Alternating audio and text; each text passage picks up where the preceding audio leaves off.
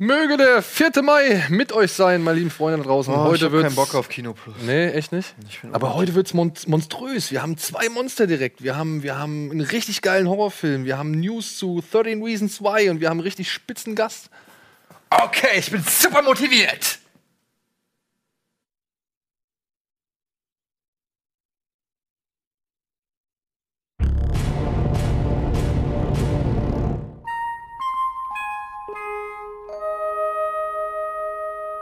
Einen äh, wunderschönen guten Tag oder guten Abend, wann immer auch ihr eingeschaltet habt. Herzlich willkommen zu einer neuen Folge Kino Plus und wir dürfen an dieser Stelle zum ersten Mal, aber hoffentlich nicht zum letzten Mal, einen neuen Gast begrüßen, über den wir uns sehr freuen. Marco Risch alias Regisseur alias Nerdkultur. Dankeschön. Heute zu Gast. Ich freue mich sehr, da zu sein. Endlich mal. Ja, du wurdest schon von einigen Leuten ähm, ja, mehrfach gefordert. Und ähm, hat sich ja wunderbar ergeben, dass du jetzt auch gestern beim Nerdquiz dann dabei warst. Dann haben wir gesagt, Beim Chatduell. äh, Chat, Entschuldigung, Entschuldigung, Entschuldigung. Ähm, bleibst du direkt mal da und machst zusammen mit mir und Eddie die Sendung. Das freut mich total. Ich bin ein Riesenfan. Und es hat sich, äh, dass sich das so ergeben hat, das finde ich super. Und hoffentlich ist es wirklich nicht das letzte Mal. Wird sich am Laufe der Sendung rausstellen, wie du ja schon angeteasert hast, ob ich nochmal da sein werde.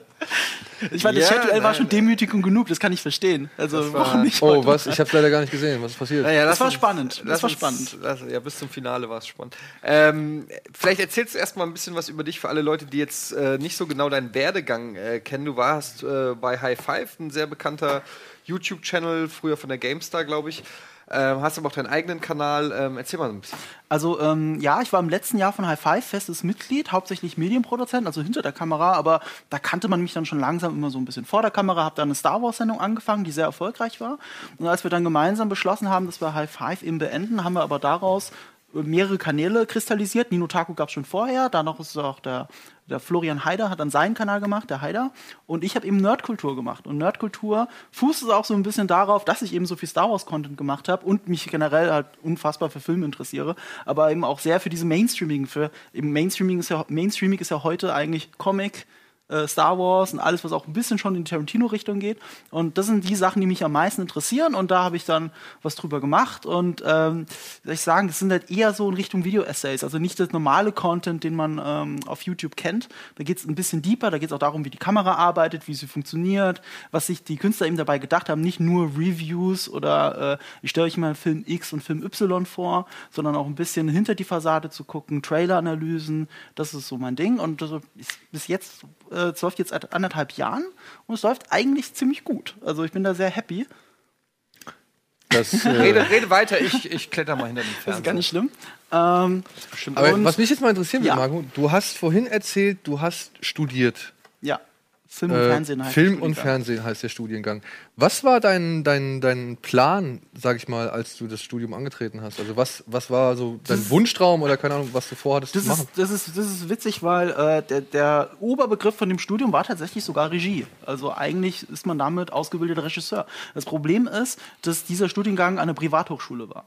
Und wenn man dann erstmal auf einer Privathochschule ist, das weiß man nicht vorher, es ist ein Studiengang, der nicht wirklich viel wert ist da draußen. Weil es ist in Anführungsstrichen ein sehr gekaufter Studiengang. Also es ist nicht das gleiche, als wenn du jetzt an der HFF, an einer staatlichen Filmhochschule bist oder an einer richtig guten Filmhochschule wie in Ludwigsburg zum Beispiel. Das ist überhaupt nicht das gleiche. Ich kenne auch gar keinen äh, aus meiner Generation, aus meinem Jahrgang davor oder auch danach, der dann wirklich durchgehend nur Regie macht bei richtig guten Projekten und nicht bei irgendwelchen ähm, Studentenprojekten oder immer noch so, so kleine, selbstfinanzierte Projekte.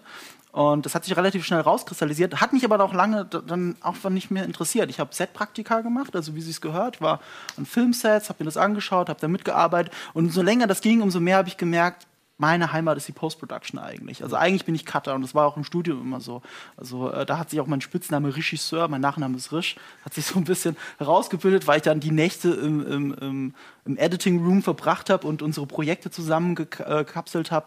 Und ja, da sind viele verschiedene Sachen zusammengekommen, die mir dann auch Spaß gemacht haben. Ich habe auch mal zum Beispiel eine kleine Porno-Reportage gemacht. Na, hier. Jetzt, äh, Ja, jetzt, jetzt sind wir natürlich im gleichen Metier, ne? Ja, Äh, ja. Sehr, sehr, interessant, weil. Dildo Schmucker Daniel. Ja, ich habe in, äh, in München gibt's ja nicht, also meine Grundidee war, ich will, also wir hatten die Aufgabe, macht irgendeine Reportage, die irgendwas mit München zu tun hat. Und wie es der Zufall so will, wusste ich ganz genau, dass der größte Pornoproduzent in Deutschland in München sitzt. Das ist der John Thompson, der macht so Bukake-Zeug. aber sehr unfassbar durchprofessionalisiert. Der ist so erfolgreich mit dem Zeug, dass, dass quasi im Ausland deutsche Pornos nicht mit dem, was wir deutsche Pornos halten, diese äh, Gina Wild-Geschichten oder diese inszenierten schwachen äh, Sachen, so Alarm, Feuer, dann rutschen sie die Stangen runter. Ja, Im, zum Glück kommt ein Ausland, Penis. Im Ausland sind deutsche Pornos äh, sind eher die Bukake-Sachen. So erfolgreich ist er damit. Das assoziieren sie damit. Nicht mehr die Japaner, sondern uns Deutsche. Weil der das so unfassbar durchprofessionalisiert hat. Der hat an der Münchner Freiheit ein ganz großes Studio, äh, mehr als 300 Quadratmeter auf jeden Oh, Fall. Schön Platz. alles abwischbar und äh, das, das kann man gar nicht alles schildern. Den, den wollte ich auf jeden Fall interviewen, wollte daraus eine Doku machen. So, und ich war auch kurz davor, also es hat funktioniert und wir wollten schon einen Termin suchen, aber irgendwie hat sich da dann keiner mehr gemeldet. Und dann habe ich aus der Not eine Tugend gemacht und habe seine Konkurrenz erreicht. Da gibt es nicht viele in München, aber die gibt's. Also und jetzt dann, Bukake-Konkurrenz? nicht, nicht Bukake-Konkurrenz, sondern Pornoproduzentenkonkurrenz. Bukake-Konkurrenz du bei mir gelandet. Und äh, da war es dann so. Müssen wir das eigentlich erklären? Äh, weiß ich nicht. Ist ich versuche es abzukürzen. Ich versuche es abzukürzen. Äh, ich habe dann ein anderes Thema gesucht. Und zwar, ähm, okay. äh, das zwar mit Pornos zu tun hat, aber interessant ist, weil das Bukake-Thema konnte ich ja nicht mehr auftreiben. Und da war es Auswirkungen der deutschen Wirtschaftskrise auf die deutsche Pornoindustrie. Da habe ich eine Mini-Reportage drüber gemacht. Geht nur fünf Minuten, ist nichts Besonderes, aber ich habe drei Pornoproduzenten interviewt dafür, habe auch massig Filmmaterial von denen gekriegt, äh, das ich da verarbeiten durfte. Ja, ist öffentlich nicht zugänglich, ähm, aber es war ein super interessantes Projekt für mich. Da habe ich auch gemerkt, dass wenigstens etwas, was in die Richtung Journalismus geht, auch für mich super interessant ist. Und so hat sich das alles langsam ergeben. Ich habe dann als Praktikant bei Gamestar angefangen, habe da ein halbes Jahr lang gearbeitet. Dann äh, war Marco, ich. Marco, Ja? Wir müssen uns ein bisschen kurz fassen. Äh, äh, so spannend dein Werdegang ist, aber jetzt komplett aufdröseln, dafür haben wir leider die Zeit nicht. Du, äh, ich muss dich leider hier ein bisschen, weil wenn wir gleich noch diskutieren und ich habe die Vermutung, da wird dann erst richtig äh, gelabert, dann kommen wir nicht mehr zu den Sachen. Erzähl uns ähm, traditionell, ähm, was du als letztes gesehen hast. Als letztes gesehen habe ich äh, im Kino zum zweiten Mal Guardians of the Galaxy. Zum zweiten Mal schon. Ja, ich war in der Presseverführung und war dann bei der Premiere nochmal. Relativ spontan, aber nach einer Woche Wartepause, also Abstand zur Presseverführung, hatte ich irre Lust drauf. Und als letztes im Fernsehen gesehen habe ich Better Call Saul Season 3. Die letzte Folge, die dritte Folge, glaube ich, ist es. Ah, die haben noch nicht angefangen. Ich will nichts hören. Super. Aber Guardians of the Galaxy, das trifft sich ja dann doch eigentlich äh, perfekt, ne? Den haben wir ja auch dann zusammen im Kino gesehen. Ja. In einem sehr kleinen äh, Kino hier in Hamburg. Aber das war ganz. Ganz ich, fand's, Kino. ich fand's toll. Ich fand's wirklich super. Ich kannte das gar nicht. Ein kleines Kino, wie hieß es? Studiokino. Studiokino in Hamburg ist wirklich in so einer Wohngegend, in einer kleinen Seitenstraße versteckt. Also man sieht es kaum, wenn man vorbeifährt. Aber der Saal war gar nicht jetzt mal so klein. Nö, ne? Äh, gut, das Einzige ist, äh, das Kino ist so gebaut, also man sitzt hier und die Leinwand geht quasi nach oben. Das heißt, wenn du da irgendwie die Harlem Globetrotters vor dir sitzen hast, kann es eventuell scheiße sein, aber da nie, da keiner das Kino kennt und da nie einer ist, Naja, geht. naja, wenn bei Guardians of the Galaxies 2 am, am Release-Tag das Kino nur 10 Leute sitzen, gehe ich mal davon aus, dass es Waren es nur 10? vielleicht 20. ja. Also es war auf jeden Fall schon ganz schön leer. Das war auch kein 3D dann. Nee, Nee. es war kein 3D-OV mit Untertiteln, ähm, was ich ein bisschen immer nervig finde. Dann lieber, also wenn die Untertitel nicht in der gleichen Sprache sind Ja. äh, wie, wie der Ton, dann das bringt mich völlig raus, weil ich dann überhaupt nicht mehr weiß, worauf ich mich konzentrieren soll. Ähm, Ich habe die irgendwann ausgeblendet. naja. naja. Erzähl, wie fandest du es? Ich fand's super. Ich bin ein Riesenfan von Guardians Raus. of the Galaxy. ich bin ein Riesenfan von Guardians of Galaxy Volume 1. Also ähm, liegt auch daran, weil das eine für mich sehr intensive Kinoerfahrung war. Ich habe das damals in einer Special Preview, die habe ich irgendwo gewonnen, die Karten, gesehen, einen Monat bevor der Film rauskam, nur mit Leuten, also im vollen Kinosaal in München, die auch Bock drauf hatten, parallel zur Premiere in London. Das war zeitgleich alles. Und ich hatte den Spaß meines Lebens. Ich hatte hohe Erwartungen. Und ich, die waren meiner Meinung nach, wurden sie mit dem ersten Teil sogar noch übertroffen. Ich sehe natürlich die Flaws, die der erste Teil hat. Das sieht man vor allem, wenn man den Film nochmal schaut, finde ich, ganz stark. Aber ich bin großer Fan davon. Ich liebe die Charaktere. Das ist immer das Starke, wovon ein Film profitiert. Und bei Guardians of the Galaxy ganz besonders. Also ich liebe diese Charaktere. Es interessiert mich, was mit ihnen passiert. Und der zweite Teil ergründet das meiner Meinung nach ziemlich gut. Und er geht vor allem auch ein bisschen anderen Weg, als man es normalerweise von Marvel-Filmen kennt, auch was das Pacing angeht, den Storyverlauf, auch was den Bösewicht betrifft. Ich finde, gerade das, was man meinen sollte, dass der Film einfach den ersten nimmt und packt auf alles noch eine Schippe drauf, das Gefühl hatte ich gar nicht. Äh, wenn du mal drauf achtest, die Action ist sogar kleinteiliger als im ersten Teil. Es gibt nicht diese epische Weltraumschlacht wie im ersten Teil. Der Bösewicht ist ein völlig anderer, der nicht ein Abklatsch von Thanos quasi ist, sondern wirklich eine andere, äh, an, komplett andere Herangehensweise und nicht das gemeinsame Motiv von allen Guardians ist, also das ist jetzt der Böse, wir wollen uns alle an ihm rächen, so im ersten Teil, sondern nein, dieser Bösewicht im, im zweiten Teil ist ein sehr persönlicher Bösewicht. Also er hat ja wirklich mit der Charakterentwicklung einer der Figuren zu tun. Das ist vieles dramaturgisch funktioniert in Guardians of the Galaxy Volume 2 anders als im ersten Teil. Komplett anders. Und das finde ich sehr, sehr gut für eine Fortsetzung. Aber ich war glaube, im ersten Guardians of the Galaxy ist nicht der Bösewicht auch irgendwie Bruder, Sohn, irgendwas von irgendwem? äh, nö. Wie hieß der nochmal? Ähm, ich ich komme schon gar nicht mehr auf den Namen. Ronan, der Zerstörer. Aber der war doch Ankläger. irgendwie. Was war der nochmal? Siehst du? Äh, Ja, aber das ist Der- halt. Der, war war, doch- ein Mann. Radikaler des Volkes Cree, Ja, glaube ich. richtig. aber da war doch auch die Tochter von Thanos. Thanos, die und die hat doch Ja, mit, die, ja, aber er hat ja für Thanos gearbeitet und Thanos hat ihm quasi sie mitgegeben als. Ja, gut. Und, und, Also und ist das ja- ist halt, jeder hat ein persönliches Motiv gehabt dem Bösewicht gegenüber äh, im ersten Teil. Und das hast du ja im zweiten gar nicht. Jeder hat seinen eigenen Storystrang. Es entwickelt sich alles schnell in eine Parallelhandlung, ohne jetzt zu viel zu verraten. Und jeder hat seine eigenen Motive. Die Charaktere machen wirklich eine neue Entwicklung, finde ich, nochmal durch. Und das muss ja alles ein zweiter Teil erreichen. Ich habe das in meiner Review, habe ich das sehr stark verglichen mit Aliens, Terminator 2 und äh, Empire, Empire Strikes Back. Da geht es nicht um die Qualität, da geht es um den Ansatz, wie man eine Fortsetzung macht. Der, die gleichen Fehler, fast die gleichen Fehler, die der zweite Teil macht, hat der erste auch schon gemacht. Also die Action nimmt sich manchmal nicht ernst genug. Viele Gags könnte man einfach mal auslassen. Äh, könnte noch besser inszeniert sein, gerade wenn es um die Action geht, finde ich. Aber das Großartige ist, er macht etwas anders in meinen Augen, als es der erste macht. Und was beide Filme großartig macht, sie sind zwar witzig, übertrieben und komplett albern, aber sie nehmen immer ihre Charaktere ernst, zu jedem Zeitpunkt. Wenn die, wenn die trauern, dann trauern sie wirklich und dann macht sich der Film vielleicht hier und da drüber lustig, aber macht sich nicht über die Charaktere lustig, sondern ich, wie soll ich sagen, es macht dann nicht, nicht zu selbstreferenziell. Nicht zu selbstreferenziell. Er nimmt die Charaktere wirklich ernst. Und die Musik ist auch nicht nur ein Gimmick. Sie ist ein Gimmick, ja. Der Soundtrack ist toll, keine Frage. Und er, er verleiht gewissen Szenen die Emotionen, die er ihnen verleihen soll. Aber teilweise sind die Szenen zusammen mit der Musik so stark, im ersten wie im zweiten, ich finde sogar im zweiten mehr, dass sie den Musikstücken eine Bedeutung verleihen, die man nicht missen möchte. Ich glaube, einer der Gründe, warum ich den, den zweiten Teil eine Woche später nur in der Premiere nochmal gesehen habe, war tatsächlich, dass ich in der Zwischenzeit den Soundtrack rauf und runter gehört habe. Das ist ja dann diese nostalgische Stimmung, die man verfällt, wenn man Musik immer wieder hört und sie mit etwas Bestimmtem assoziiert. Und was mir beim zweiten Teil aufgefallen ist, dass der Soundtrack noch viel mehr zu bedeuten hat als im ersten Teil. Im ersten Teil war das einfach cool und hat immer zu der Stimmung gepasst. Im zweiten Teil sagen mehrere Lieder sehr viel über das aus, was auf dem Screen tatsächlich passiert. Father and Son äh, von äh, Cat Stevens oder zum Beispiel der Brandy-Song. Ja, aber also Das ist, das ist was Ist das- Besonderes. Äh, Ja, aber sorry, also das Father and Son in dem Moment, wo ein Vater-und-Sohn-Konflikt äh, zu sehen ist, Nee, es kannst ist eben du- kein äh, Vater- und Sohn-Konflikt. Ja, natürlich, was Nee, ist ja kein sonst? Konflikt an der Stelle, wo der kommt. Nee, ich will es jetzt nicht was verraten, ist es denn sonst? Und das Was ist es denn, wenn es kein Vater- und ist doch kein Sohn-Konflikt Konflikt. An der Stelle, wo er passiert, ist es ein ganz anderer Vielleicht Moment. sollten wir mal kurz hier die Spoilerwarnung Vielleicht einblenden. sollten wir gar nicht drüber. Also, Also ich es finde das jetzt albern, dass du dich über den, äh, das Wort Konflikt aufregst. Es ist eine Geschichte zwischen Vater und Sohn. Ja, okay. da Okay, recht. und dann äh, Father und äh, Father and Son von Cat Stevens einzuspielen, ich weiß nicht, ob man, ob das jetzt so genial ist oder ob das einfach äh, das plakativste ist, was dir im Moment Lass- einfällt. lass es mich noch anders das sagen. würde, Ähm, würde in der Vodafone äh, oder, oder, oder in der Telekom oder in was weiß ich Edeka-Werbung genauso funktionieren. Guck mal, nach dem ersten Teil hätte ich das Gefühl, sie werden das Ende vom ersten Teil, diese Aufbruchstimmung, werden sie wieder mitnehmen. Sie werden eine ähnliche Szene inszenieren und sie werden sie ein ähnlich cooles Musikstück auswählen wie, die, wie das Jackson 5 ABC-Stück. ABC war es, glaube ich. So. Und das, genau das haben sie aber nicht gemacht im zweiten Teil.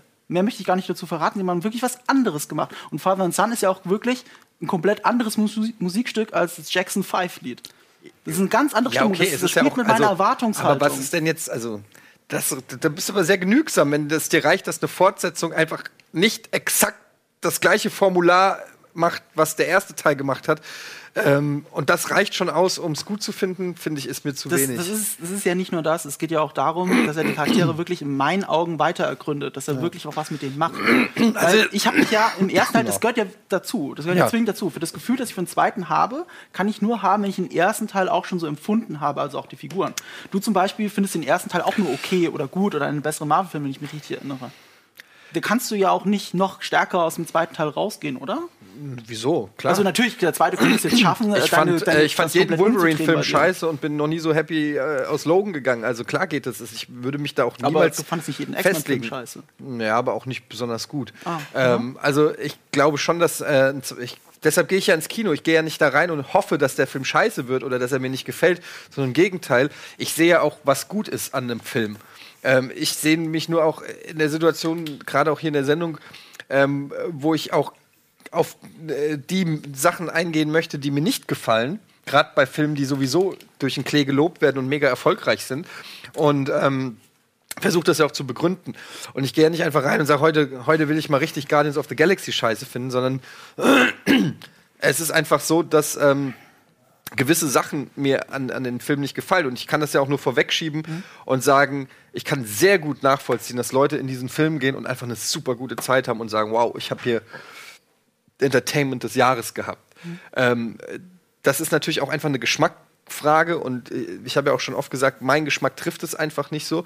Ähm, ich stimme dir zu, was das Ernstnehmen der eigenen Charaktere angeht. Für mich ist es allerdings so, wenn sich das Universum oder der Rest sich nicht ernst nimmt, verliert dadurch auch das. Also für mich ist das dann ein zu großes Gefälle, wenn irgendwie David Hasselhoff auch taucht, äh, taucht irgendwie und, und ein riesengroßer Pac-Man und bla bla bla und dann wird Schnitt Cat Stevens Tränendrüse.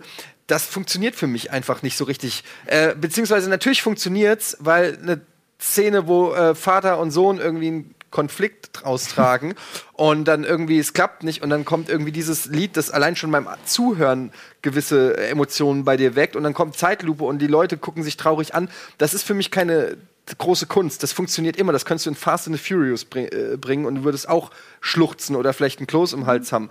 Rein dramaturgisch ist es aber für mich in dem Film eben nicht ähm, gerechtfertigt. Ich fand Kurt Russell furchtbar als Bösewicht. Ach, echt? Ich fand ihn wirklich furchtbar. Ich fand ihn, ich bin großer Kurt Russell-Fan, aber ich finde, er war eine komplette Fehlbesetzung.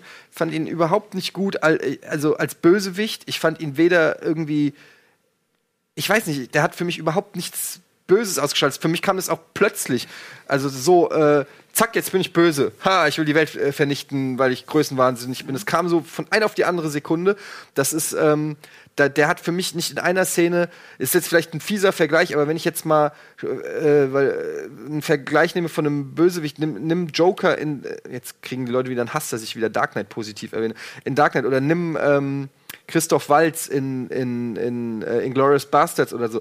Äh, Das ist, das ist für mich die, die Spitze an Boshaftigkeit, wo, die, wo der Charakter wirklich was ausschaut, wo du jede Sekunde fürchtest. Bei Kurt Russell, da war bei mir nichts. Da war bei mir absolut. Ich fand auch ähm, Chris Pratt als Lead der Gang ist völlig untergegangen in diesem Film. Der hatte im ersten Teil hat er noch viel mehr zu glänzen gehabt. Da war der Film auch mehr auf ihn zugeschnitten. Ich verstehe, dass man den anderen Charakteren auch irgendwie äh, mehr Screenzeit geben wollte, die ein bisschen aushüllen wollte. Aber für mich kam Chris Pratt irgendwie zu kurz. Für mich hat der da wenig Bewandtnis gehabt. Und am Ende des Tages fand ich es unterhaltsam. Für mich ist Guardians of the Galaxies am allerstärksten bei den Gags. Da waren ein paar Szenen, die waren richtig lustig. Richtig gutes Comedy-Timing, richtig gutes Skript, einfach saulustig. Wenn der Film versucht, eine ernsthafte Sci-Fi-Geschichte zu erzählen, die mich mitreißen soll, die mich, die spannend ist oder so, hat er für mich komplett nicht funktioniert, wie auch schon der erste Teil nicht. Ich fand, die Action war wie in einem Videospiel. Ähm, Gerade als sie dann da rumgeflogen sind und so, äh, am Ende um, um, um das Gehirn oder was das war. Ähm, es, es ist mir zu bunt, es ist, es ist mir zu albern teilweise. Stan Lee, der dann reingeschnitten wird auf dem Kometen, wo vorher irgendwie Thanos oder was weiß ich saß, so wie ich das verstanden habe. Oder war das nicht da, wo Thanos saß? Nein. Aber das sind diese mega krassen Typen, die auch irgendwie schon mal aufgetaucht sind. Und Ja, die sind noch nicht aufgetaucht. Doch, die hat man doch schon mal gesehen. Nee. Die haben wir noch nicht gesehen. Die haben wir noch nicht gesehen? Okay, aber dann, äh, doch, die hat man schon mal in der äh, Credit-Szene gesehen, Endcredit. Bist du dir ganz sicher, Mann? In keinem Marvel-Film hat man jemals diese Typen gesehen. Ja. Nein. Also man hat sie wirklich nicht Nein, gesehen. man hat sie noch nie gesehen. Noch nie! Noch nie. kennst vielleicht ein Panel davon. wo Okay, aber. sind. Okay, okay, okay. Dann gibt's ähnliche Viecher, die so aussehen, die auf auch irgendeinem Kometen rumsitzen. Was weiß ich, auf jeden Fall. Darum geht's auch gar nicht. Worum es geht, ist, dass äh, dann auf einmal Stan Lee bei irgendwelchen Viechern da auf dem Komo Kometen sitzt und es ist einfach nur albernster Quatsch. Es ist wie nackte Kanone. Es ist wie nackte Kanone, nur dass bei nackte Kanone nicht plötzlich versucht wird, ähm, einen Konflikt zwischen Schwestern und, und Brüdern und äh, Superhelden, die ihre Tochter verloren haben oder was weiß ich. Das funktioniert bei mir irgendwie nicht. Und für mich ist es dann so, wir hauen alles rein, was es gibt in den Film. Alles, was es gibt. Emotionen, Charakterentwicklung, einen coolen Bösewicht, eine Weltvernichtung, ein Held, eine bla. Das ist mir einfach, oh, ey, sorry, es war mir einfach zu viel. Ich war am Ende richtig überfordert. Ich war richtig überfordert und ich habe schon wieder die Hälfte vergessen, weil es einfach mein Gehirn so zugeballert Aber hat. du siehst, wir sind bei vielen Punkten sind wir uns da schon überein, weil wenn ich sage, es ist manchmal zu selbstreferenziell, dann meine ich ja auch sowas wie Stan Lee. Das ist ja der Moment, wo er sagt, hey, hey, ich bin eigentlich ein Comicfilm, weil hier ist der Comic-Schöpfer und das hier ist ein Nord an alle, die die Comics kennen. Und das ist dann, in dem Moment reißt er sich auch ein bisschen aus dem Film raus, weil es einfach zu viel ist. Ja, aber der Film, der soll ja zusammenschließen, also Marvel Ja, ein in sich Universum, ja. das Marvel Universum, das machen, das ist ja das, was Marvel die ganze Zeit macht, ist, dass sie die Universen irgendwie verzahnt miteinander. Mhm. Und dann habe ich halt so Filme wie, jetzt hör doch mal auf zu blinken, wir machen gleich Werbung, ihr Penner. Dann habe ich so Filme wie Captain America, die sich eigentlich sehr ernst nehmen, wo ich auch irgendwie und, und die fast schon bodenständig sind. Und dann kommt dieses Universum und ich frage mich dann, wie, wie das alles zusammenpassen soll. Das sehe ich und, halt dann, auch. und dann kommt jetzt noch der nächste Tor, der vermutlich ähnlich klamaukig wird. Dann kommt irgendwie ein Spider-Man, der auch nur noch Sprüche im Sekundentakt macht. Und ich habe dann so ein bisschen, wenn Infinity War oder so kommt, ey, das, ist, das sind nur noch Gag-Kanonen in bunten Gewändern, wo es links und rechts wie Popcorn, äh, wie, wie Konfetti durch, durch dein Hirn regnet. Irgendwie, ähm, ich, ich, komm, ich muss ganz ehrlich sagen, ich komme da nicht so gut drauf klar. Ich verstehe, dass das unterhaltsam ist und das habe ich auch immer gesagt, dass Marvel sehr unterhaltsame Filme macht und es, du kannst deine 38 Euro für, fürs Kinoticket und Popcorn schlechter anlegen, weil du wirst sicherlich nicht eine Sekunde gelangweilt sein. Wobei Guardians of the Galaxies 2 schon auch gerade am Anfang vielleicht die eine oder andere äh, den Hänger hatte. Aber ähm, es ist so, also es ist für, es, für mich ist es nett, aber auch nicht mehr. Aber das ist ja bei dir, wenn es um Marvel-Filme geht, schon mal ein gutes, gutes Los. Hm? Ja, so viel mehr drüber gibt es da bei dir nicht. Da, es gibt schon mehr Marvel-Filme, die, also Captain America 2 und 3 fand ich gut. Okay? So, Logan fand ich gut. Das ist nicht Marvel. Also Ah, nicht das das ist Marvel. Jetzt ein von Comic. Pass auf, Marvel. reden wir mal von Comic oder beziehungsweise Comic-Verfilmung, weil Ja. das, das aufzudröseln ist. Ja, aber mir ging es jetzt um das Marvel Dark Knight, Universe. Dark Knight finde ja ich jetzt. gut. Ja, vom, da fand ich, Da- wie da- gesagt, ich die beiden Captain, die beiden letzten Captain Americas. Ich fand auch den ersten Avengers fand ich, äh, fand ich gut. Ja, richtig. Iron Man. Iron Man fand ich eins super. Okay. Die anderen beiden fand ich dann schon, war mir dann schon, fand ich unterhaltsam, aber war dann schon nicht mehr so geil. Was gibt's noch? Gibt so viel. Also Tor, Tor 2 fand ich gar nicht so schlecht. Ich finde, Tor Find ihn 2 auch wird auch so mal schlecht. schlechter gemacht. Ja, als er ich verstehe es auch nicht. Ich verstehe es auch nicht, aber ich verstehe, dass er nicht dann das ist, was alle Leute wollen und dass sie mit Tor 3 dann dann noch mal neue versuchen, eine neue Ja, Stimmung zu finden. Wollten, wollten die Fans von Thor, die irgendwie Thor in einem richtig coolen Film repräsentiert sehen, wollten die jetzt wirklich Planet Hulk? Also, das frage ich mich halt, ja. Und ich gehe halt mal stark davon aus, dass die Planet Hulk damit verwursten, Ja. so nach dem, was ich bisher gesehen ja. habe. Wollte man das als strikt der Thor-Fan so? Glaube ich nicht. Ja. Glaube ich auch nicht. Da werden halt irgendwie, da Trailer- wird ein bisschen gekittet so. Aber nach dem Trailer sind doch eher die Leute euphorisch. Die finden es doch eher geil, dass das so zusammenpasst jetzt. Naja, es ist halt bunt und lustig. Es ist halt unlustig. Und Ja. Thor ist jetzt, orientiert sich immer mehr an Guardians. Ich habe das Gefühl, nach dem Erfolg von Guardians of the Galaxy Volume 1 hat jetzt Marvel seinen Look und sein Feel für das alles, was außerhalb der Erde passiert, gefunden. Weil Tor 1 ist sehr Shakespearesk, ist sehr klaustrophobisch. Äh, Tor 2 ist epischer, da sieht man den Game of Thrones äh, äh, Anteil von Alan Taylor, aber hat ja immer noch nicht perfekt funktioniert und spielt ja immer noch viel auf der Erde. Wirkte eigentlich, obwohl ich ihn ganz okay finde, wie, wie ein leichter Abklatsch von Hellboy 2, so vom Look und Feel. So, und der dritte hat jetzt wieder einen neuen Ton, aber auch durch die Nebenbesetzung von Jeff Goldblum als quasi Art, Artverwandter zum ähm, The Collector aus Guardians of the Galaxy Volume 1. Die sind ja auch vom, von der Mode her ähnlich. Ja, und der Dunkelelf liegt ja, bei jedem im Käfig. Ne? Genau, genau. Und das, das fühlt sich jetzt, Tor 3, von dem, was man bis jetzt gesehen hat, fühlt sich mehr an, als würde er zum gleichen Universum gehören- wie Guardians of the Galaxy. Tun sie Naja, ja auch. Wenn Und man das ja- soll ja alles auf Infinity War. Ich meine, wenn du die Rolling Titles hier anguckst, da ist ja ein Bild drin, das gibt Ja, ja, ja. den direkten Link. Genau. Mehr wollen wir jetzt mal nicht verraten. Ich glaube, wir hören jetzt mal an dieser Stelle auch auf und äh, gehen dann wirklich in die Werbung. Wir haben noch ein bisschen was anderes auf dem Zettel, ne? Deswegen, und wir können ja nachher noch, wir, wir nörden noch weiter rum. Ja. Was? Nee. wir sind Willst du noch einen Abschluss? Nein, ich will, ich würde, hätte jetzt sonst die Brücke zu Star Wars geschlagen, aber ich habe wirklich mittlerweile, ich bin ein bisschen verunsichert, weil ich habe sehr viel Kritik gekriegt in letzter Zeit und Leute haben wirklich äh, sehr viele Kommentare geschrieben, dass sie froh sind, dass ich nicht mehr bei Kino Plus dabei war die letzten zwei Ach, Folgen. und naja, und deshalb traue ich mich kaum noch wirklich was zu sagen, weil ich, weil die Leute natürlich recht haben, dass ich immer die gleichen Sachen sage, aber es wäre ja auch umgekehrt blöd, wenn ich jede Woche meine Meinung ändern würde. Ähm, ich ich versuche es ja auch nur zu begründen. Du hast doch jetzt auch fair dargelegt. Und dir ja nur, ich will ja auch nur sagen, es ist auch immer natürlich subjektiv. Es gibt Sachen, da sage ich, Daniel der Zauberer, objektiv schlecht. ja? Bei Guardians of the Galaxy sage ich, es funktioniert für mich persönlich nicht und ich kann das äh, für mich begründen. Das heißt nicht, dass das allgemeingültig ist für andere. Ich habe genug Leute gelesen und gesehen und gehört, die gesagt haben, Guardians of the Galaxy ist das Beste, was mir je passiert ist. Und ähm, dann ist das ja auch in Ordnung. Das äh, ist dann halt so, wie es ist. Ja, aber du siehst ja auch bei den meisten äh, Sachen, wo du kritisch bist, da sehe ich das auch so. Nur ich gewichte es anders, weil mir die Figuren halt mehr bedeuten. Ich würde jetzt einfach behaupten, die Figuren bedeuten mir mehr als dir. Und in dem Moment funktionieren dann andere Szenen, gerade diese Father and Son, funktioniert für mich anders Welche als es Sachen? für dich. Father and Son. Father and das Son. funktioniert in dem Moment für mich anders, als es für dich funktioniert. Das sind einfach, das sind die wenigen Momente, wo unsere aber das- Meinungen vielleicht das, auseinandergehen. ja, das Problem Das ist, ist einfach, Einzige. dass ich denke, da ist Potenzial, dass es funktionieren könnte. Und dann frage ich mich, warum funktioniert es nicht bei mir? Und dann analysiere ich das natürlich für mich und denke so, okay, da ist der Film für mich falsch abgewogen. Es hat nichts damit zu tun, dass diese Thematik an sich nicht funktioniert. Ich finde meine halt, ich auch nicht. ich finde halt auch, ich hätte gerne eigentlich, so blöd es klingt und so wenig Film das dann auch irgendwie wäre, aber ich hätte halt eigentlich die, was sie mit den ersten zwei Dritteln des Films machen, das hätte ich eigentlich auch gerne bis zum letzten Drittel durchgezogen. ja. Ja, weil ich brauchte diese ganze Story um, um ja, den eigentlichen Bösewicht, den großen Plan. Ich brauchte das nicht. Das, ab da fand ich, wird der Film halt leider echt austauschbar. Mit, mit richtig vielen anderen äh, äh, Momenten. Und die Endschlacht, oh, es ist einfach, da gebe ich eher die Rechte, es ist einfach nur hier ein Gezucke, ein Feuerwerk ohne, und ohne irgendwie Substanz. Ich verstehe, also ich kann es gar nicht erfassen. Und das Einzige, was da halt irgendwie halbwegs irgendwie funktioniert hat, das ist der Gag mit Groot und dem Knopf. So, und ansonsten, und dem Klebeband.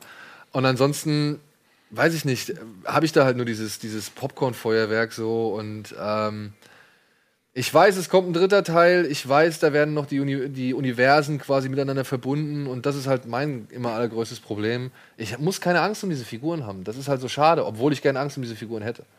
Ja, weil ich finde halt, und da gebe ich dir halt recht, was der Film halt macht, er nimmt diese Figuren echt wirklich sehr ernst und versucht halt irgendwie auf die ganzen Charaktereigenschaften dieser Figuren einzugehen und die halt entweder lustig oder halt auch mal ernsthaft irgendwie aufzugreifen. Und das finde ich auch cool. Aber das hätte ich halt gerne den ganzen Film über gesehen. Das fand ich auch gut. Das hat mir auch gut gefallen an dem Ja, Film.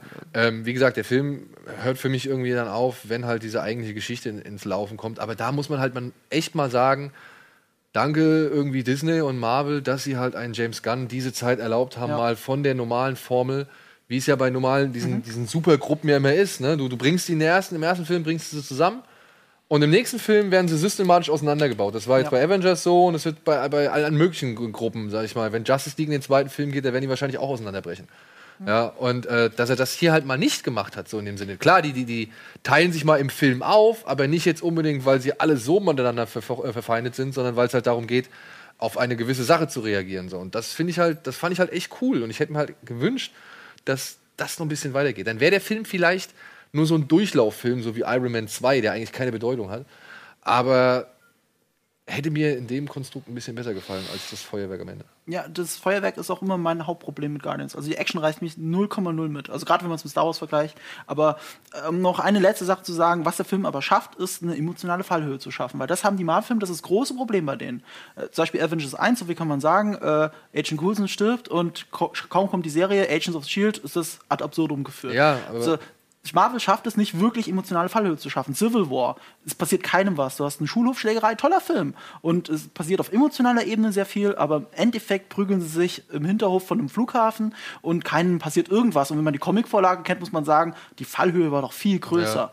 So. Und Guardians schafft es wirklich und es, uns bereitet es auch vor. Vieles, was im zweiten Teil passiert, wird im ersten Jahr schon angedeutet und dadurch gibt sich auch, fühlt sich das Ganze wie ein Ganzes an. Also die Beziehung zwischen Yondu und Star-Lord wird ja im ersten auch schon so angedeutet, dass es da mehr ist als äh, ich fress dich, wenn du, wenn du, äh, wir, ja, wir fressen dich, wenn du nicht für uns Sachen klaust und sowas. Und selbst das mit dem Vater wurde ja schon immer angeteasert im, im, im ersten Film. Das ist auch kein Zufall. James Gunn hat ja auch jetzt erzählt, dass er die ganze Zeit wusste, dass Ego der, äh, Ego der Vater sein soll von Star-Lord. Nur er hat sich nicht getraut, es äh, den Marvel Exec- Executives zu erzählen, bevor der erste Teil erfolgreich war. Ja, der war dann erfolgreich, hat er gesagt, ach übrigens, der Papa ist ein Planet. Und dann konnte er auch seine Geschichte erzählen, weil dann hatte er die Freiheit dafür. Und das muss man auch erstmal schaffen. Und der Film äh, berei- guckt dann jetzt noch mal den ersten. Also der, der, der, der zweite stellt ihn in ein klein bisschen anderes Licht und es fühlt sich alles wie ein Film an. So ähnlich, und es kommt jetzt wieder der hochtrabende Vergleich mit Imperium schlägt zurück. Aber ich meine nicht damit, dass es ein Überfilm ist. Ich meine damit, du hast Imperium schlägt zurück gesehen und hast dann die Bezie Darth Vader hast du auch in einem anderen Licht auf einmal gesehen. Und Also du meinst quasi, der zweite Teil macht den ersten besser. nicht also das besser, Gegenteil äh, wie bei nicht besser. Matrix. Ich rede nicht von jetzt gehe ich das Gegenteil von Matrix. Aber äh, sie gehören zusammen und, und man merkt, dass die Story mehr ist als das, was du im ersten erlebt hast. Es ist natürlich alles noch auf kleiner Flamme bei Guardians. Es ist ja keine hochtrabende Geschichte. So ein bisschen eher Aber es wie, ist doch bei, trotzdem schön. wie bei Batman vs. Superman, der Man of Steel irgendwie so ein bisschen aufgewertet hat. Hat er? Naja, durch den Anfang halt. Ne? Ach so, ja. Also minimal. Ach so, ach ja, ja. Minimalst, genau. ja. Also ja. das. Ja, ja, das stimmt. Das so, stimmt. jetzt gehen wir in die Werbung. Haben, das, hat schon, ach, das fängt ja schon gut an hier. Und melden uns gleich zurück mit den Kinostarts der Woche.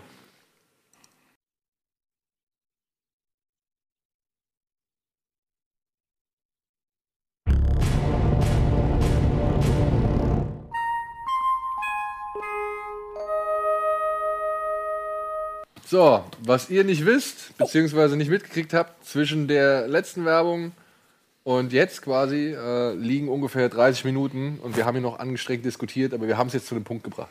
Ja? Können wir uns darauf einigen? Ja, nein, alles gut. Ja, Friede, Freude, Eierkuchen hier und wir haben ja noch voll vergessen, wir haben noch ein paar Plakate, die müssen wir jetzt ganz schnell abarbeiten. Diese Woche in Billig oder Willig, bitte.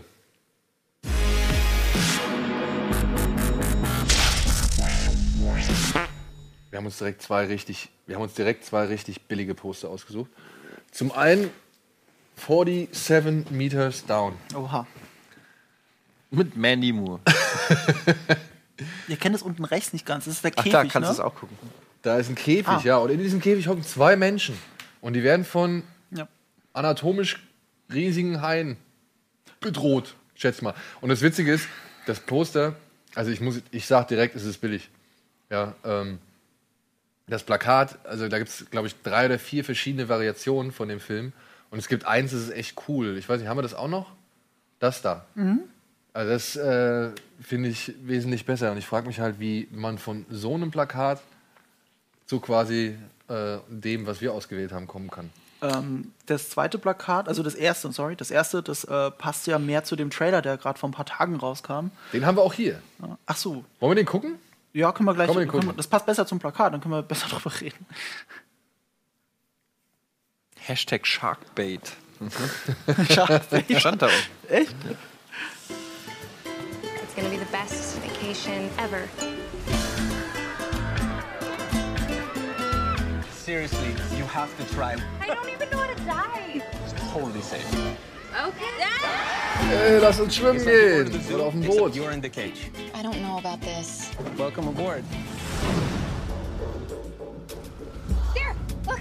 It's huge. Remember, the faster you breathe, the faster you use up your air. Trust me, once you're down there, you're not going to want to come back up.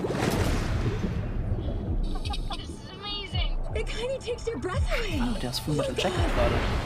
Der Instructor. Ah, Matthew Modine. Ja. Can you take a picture of me? Sorry, sorry. we would like to come back up now. I'm bringing you back up. Oh.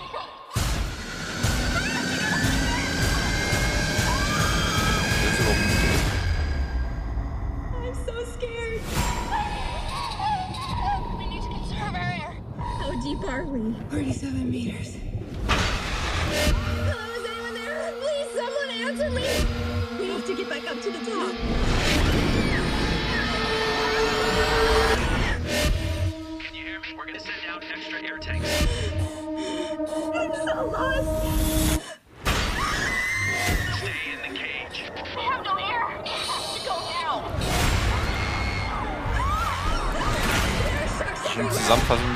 Films. Ja. Jetzt achte mal drauf, wie oft sie sterben, wie oft sie die Beine gebissen kriegen. Es sind nur zwei Personen. Also irgendwo kann es ja nicht passieren. 47 meters down. Ja, gut. Das, äh, Also wirklich, es ist ja wirklich. daraus einen ganzen Film machen, das ist aber schon auch gewagt, ne? Ja, vor allem, warum, warum taucht da keiner runter? Ach, ist egal. Ich meine, man könnte so viel machen irgendwie, oder? Küstenwache in dem Rufen, in dem Moment rufen und all so ein Kram. Ja, also Wie kommt es überhaupt, dass das Ding reißt? Es, Also, ja, das ist ein Stahlseil gewesen, habe ich gerade gesehen, oder? Ja. Was, was man machen muss, um ein Stahlseil zum Reißen zu kriegen? Das können nicht die Haie sein, das kann nicht das Gewicht des Käfigs sein, der im Wasser schwimmt. Es ist halt, Na gut, es aber- ist halt eine konstruierte Voraussetzung. Ja, ja, genau. Also, aber was ich halt auch nicht verstehe, ist, da- das Setting an sich wirkt für mich jetzt, also es gibt ja hier Open, Open Water oder Ja. so, da ist halt niemand mehr. Aber da ist halt der Unfallsort und da oben ist die Rettung. Und dazwischen liegen 47 Meter und das sind Taucher. Also es ist jetzt nicht irgendwie fucking Matt Damon war auf dem Mars. Ja? Ja. Also da kann man schon sagen, schwierig. Es ist nicht so einfach auf den Mars zu kommen, Was aber mich jetzt wundert, äh, ich bin jetzt beim alten Tarantino-Ding, das ist metrisches System. Heißt der Film in den USA auch so? Wahrscheinlich Stimmt, gute- 20 Miles down. Inches oder Feet oder sowas, oder? Ach, Mieters, nicht Miles. Äh, ja, Äh, äh, ähm, Feet, würde man sagen. äh, egal. Ja. Und bei Feet sind glaube ich, 100, Six Feet ne? Under vielleicht. Sind's 100 sein? Ein bisschen mehr. So, wir haben noch eins, Was ist das sich da nennt Polaroid. Vielleicht auch Polaroid. Ja. Once you take it, it takes you. Haben wir da auch einen Trailer? Ich weiß nicht, nee, ich glaube, da haben wir keinen Trailer zu, da gibt's noch nicht. Das ist ein bisschen Aber ich fand das Plakat eigentlich ganz geil. ich finde es geil, aber ich habe ehrlich gesagt keine Ahnung, was das jetzt bedeutet. Ja, aber das ist schon mal nicht verkehrt. Das ist, ja, für einen Teaser Also es geht um. Fotoapparat, was musst du jetzt noch wissen? Ja, Takes you. Ich frage mich gerade, wie kann denn der Fotoapparat mich taken? Vielleicht saugt er mich dann das ist, das ist so ein bisschen wie bei The Ring. Du, du, So nimmst, Twilight halt, Zone. du nimmst irgendein alltägliches Objekt wie eine Videokassette Genau. und machst daraus ein Horrorobjekt. Wenn ich mit dem Ding ein Foto von dir mache, bist du in sieben Tagen tot. Do not press steht da übrigens drauf. Siehst du? Noch Ja. viel besser. Aber es könnte so einfach sein, wenn man sich einfach dran hält.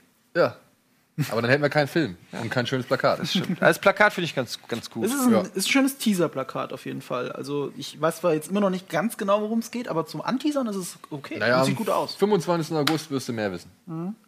Dann können wir auch vorher vielleicht schon mal einen Trailer gezeigt haben. So, wir machen heute alles ein bisschen schneller, denn wir haben uns richtig verlabert. Hier sind die Kinostarts der Woche.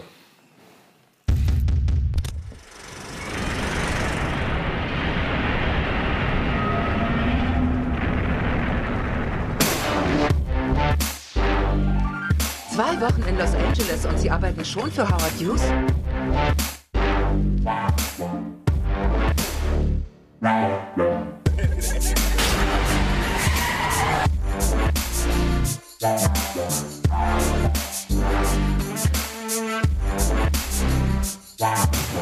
hired Georgina and Walter to help care for my parents. Schnapp dir den Schornstein. Den Schornstein. Mach ihre Möbel platt.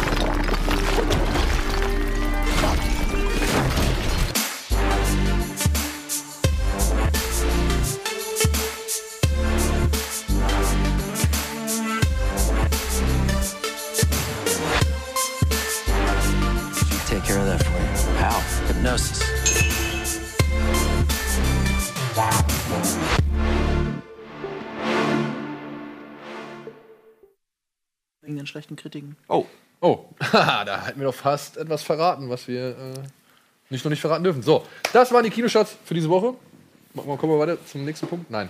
Also, diese Woche startet unter einem anderen, unter anderem ein Film, den habe ich leider nicht mit in den Supercut gepackt, beziehungsweise packen können, den habe ich zu spät auf, die, äh, auf den Zettel gekriegt. Der heißt Einsamkeit und Sex und Mitleid.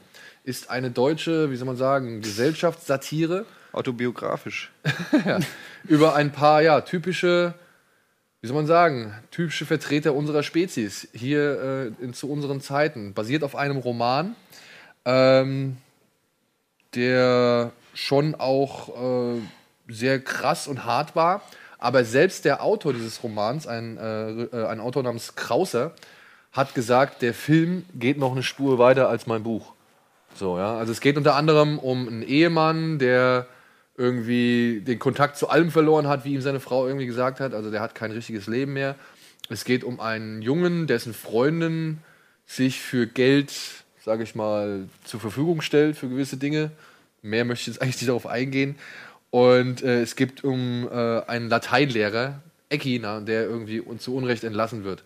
Und das Ganze spielt halt so wirklich mit äh, den wohl momentan, weiß ich nicht, Begleiterscheinungen unseres Alltags, wie jetzt äh, Internet, Sex und Dating und bla bla bla. Also es, um, um die ganzen, den ganzen hedonistischen Lebensweg und äh, beziehungsweise Lifestyle, der heutzutage ja irgendwie propagiert wird. Und dass man halt auch kein Mitleid erwarten kann, weil jeder nur an sich selbst denkt und so weiter. Und gerade nicht diese Figuren in dem Film, um die es geht, in dem, äh, in, in dem es um die geht. Ja, Ja. hübsche Bilder auch, ne? Und ja, der, der Regisseur, wie gesagt, äh, soll das wohl alles relativ radikal machen und teilweise, äh, wie ich gelesen habe, halt noch echt weitergehen. Hier Helmut Krauser, genau so heißt das Buch, äh, so heißt der Autor. Ähm, und soll wirklich das noch ein bisschen mehr auf die Spitze treiben, was das Buch sich vielleicht noch gar nicht getraut hat. So, ja? Und es ist wohl der seltene Glücksfall eines, äh, einer Adaption, die es schafft, den, die Vorlage irgendwie nochmal in eine neue Hö Höhe oder Ebene zu bringen. So. Und ist auf jeden Fall gut gefilmt. Also es sind echt gute Bilder und man sieht schon, auch wenn es nur kurze Snippets sind, dass man sich bei jeder Kameraeinstellung auch wirklich was gedacht hat. Also gerade wenn es so ins Symmetrische reingeht. Das ist ja kein Zufall. Und das ist schon mal stark für einen deutschen Film, weil gerade bei deutschen Filmen oder auch deutschen Fernsehfilmen versucht man ja immer dieses, ähm, diesen fast schon Til Schweiger-Look mittlerweile hinzukriegen, diesen Musikvideo-Look. Äh, man, man sagt auch gerne, es ist gemacht wie bei Filmstudenten. Du hast wirklich die klassischen Aufteilungen, wie du sie kennst, wo jemand im Gesicht, im Schnitt, Gegenschnitt, Dialog positioniert ist. Man denkt sich halt nichts mehr dabei. Man nimmt halt das, was man kennt, äh, aus dem Fernsehen, was halt für jeden funktioniert, wenn man es sieht. Aber das Bild selber sagt halt nichts aus. Und hier versucht er mit den Bildern auch was auszudrücken. Was genau, wissen wir erst, wenn wir den Film gesehen haben, aber. Ich habe ihn leider nicht gesehen. Ich habe ich hab leider die, die PVs jedes Mal verpasst. Und da gab es ein paar. Aber das, die hat echt wirklich zeitlich waren die einfach echt daneben. Ich gucke kurz in meinem Computer nach. Ich surfe nicht privat auf einer Seite, sondern ich versuche durch eine Info, die ich jetzt ergoogle, das Thema zu bereichern. Ja, okay. Ja, wir können ja mit dem nächsten Film schon mal weitermachen. Mhm. Das ist ein äh, Film von und mit Warren Beatty, der nach etlichen Jahren mal wieder sich in den Regiestuhl Das habe ich nämlich, hat. siehst du, das ist nämlich das, was ich dachte. Bei ähm, Einsamkeit und Sex und Mitleid äh, wirkt nämlich die Bild- und Tonfabrik mit. Das die Produktionsfirma von Jan Böhmermann. Das äh, Ähm, hört sich schon mal gut an. Ja, das finde ich nämlich äh, auch hochinteressant. Und das erklärt vielleicht auch, warum der Film visuell äh, so stark ist, weil die BTF ja auch ähm, viel übers Visuelle kommt, wer die Set-Designs und so Ja, kennt ja. und die Spielereien. Und ähm, Ja, und ich schätze auch mal die Themen. Ne? Das entspricht ja schon so ein bisschen dem Böhmermannschen Kosmos, sage ich jetzt mal so. Und es sieht halt aus, Also- als wäre es von sehr kreativen Leuten. also ich weiß nicht genau, wie in, äh, wiefern, da könnte man bestimmt auch mal jemanden dann hierher holen, obwohl es jetzt wahrscheinlich schon zu spät. Jetzt ist es zu spät. Aber ähm, ich weiß nicht genau, wie und wer und was die BTF da jetzt mitgemacht hat, aber ähm, ist ja ganz interessant. Genau. Ja, der nächste Film heißt äh, Regeln spielen keine Rollen. Rolle? Rolle. Rules don't apply, ne? Oh, genau. Und ist halt von Warren Beatty, der hier quasi, ähm, was soll man sagen, er spielt einen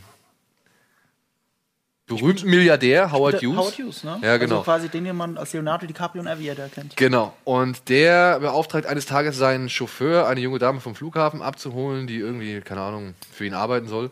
Schauspielerin oder sonst irgendwas. Und Ed Harris. Genau. Und Alden Ehrenreich oder Ehrenreich, der Chauffeur, den wir hier rechts sehen, der nächste Han Solo, Ja, genau. ähm, der verliebt sich halt instant in die junge Dame. Und das Problem ist, Howard Hughes sagt halt, seine Angestellten haben absolut keine Erlaubnis, miteinander irgendwelche sexuellen Beziehungen zu haben oder sonst irgendwas. Und die beiden machen es trotzdem und Hughes kriegt davon irgendwann mit und mischt sich dann halt systematisch in das Leben dieser beiden Verliebten ein. Darum dreht es sich wohl in diesem Film. Und er soll sehr langatmig erzählt sein, äh, habe ich gehört. Findet nie einen richtigen einheitlichen Ton. Und ähm, ist in seinen Einzelteilen wohl ganz cool, also auch gerade was das Rekonstruieren der 50er, 60er Jahre da irgendwie angeht. Aber ja, ist halt irgendwie etwas unentschlossen, hieß es, und dann halt auch sehr zäh und lang, äh, zähflüssig erzählt. Ich will ihn mir auch nur aus Interesse anschauen, weil ich Ja. einfach wissen will, wie Alden Ehrenreich, was der noch so kann. Weil die Szenen, die ich gesehen habe von dem Film, da gibt es ja ein paar Filmclips schon, ähm, es ist so, das ist jetzt, das wäre der dritte Film mit ihm, den ich sehen würde, also nach äh, Hail Caesar und ähm, Beautiful Creatures. Und ich würde behaupten, in allen dreien, also von dem, was ich jetzt weiß, nach, was ich da gesehen habe, spielt er sehr unterschiedlich. Ey, Beautiful Creatures, ist das diese, diese. Teenie-Fantasy-Quatsch Ja. mit den Geistern, die aus Ja, der Vergangenheit ja, ja, den habe ich auch nur wegen meiner Freundin damals gesehen. Okay, ja. Aber, Aber das ist der neue Han Solo? das ist der Ja. neue Han Solo. Aber das Interessante ist, Beautiful Creatures hat wirklich sehr dadurch gewonnen, wie er die männliche Hauptfigur gespielt hat.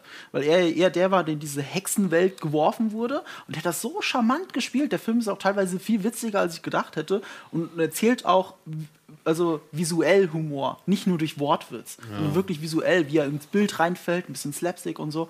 Und das hat er super gemacht. Und Hail Caesar fand ich ja fantastisch, diese Karikatur, dieses, war cool. dieses dummen Cowboys. Und das waren wirklich zwei so unterschiedliche Rollen. Und da sieht man, in beiden sieht man ja noch nicht den Han Solo, in dem auch nicht. Aber das zeigt schon mal, wie variantenreich er eigentlich Aber er ist. sieht dem halt irgendwie, er sieht doch Harrison Ford null ähnlich, oder?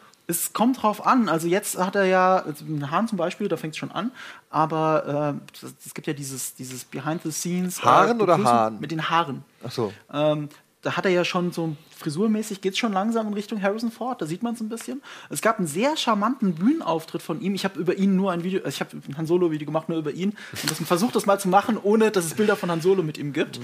Äh, habe ich im Photoshop habe ich mir beholfen und so und dann sieht das schon langsam so aus. Und äh, es gibt halt einen sehr geilen Bühnenauftritt von der Star Wars Celebration, was glaube ich letztes Jahr. Und da war er zusammen mit der auf der Bühne mit ähm, wie heißt der John Boyega. Und John Boyega hat irgendwas Witziges gesagt und, und er lacht halt total. Äh, und so wie er lacht, das müsst ihr mal sehen, dieser eine echte Moment, der nicht geschauspielt ist, wie er lacht, wie er den Mundwinkel verzieht und wie sich dabei diese Backen über den Mundwinkel wölben.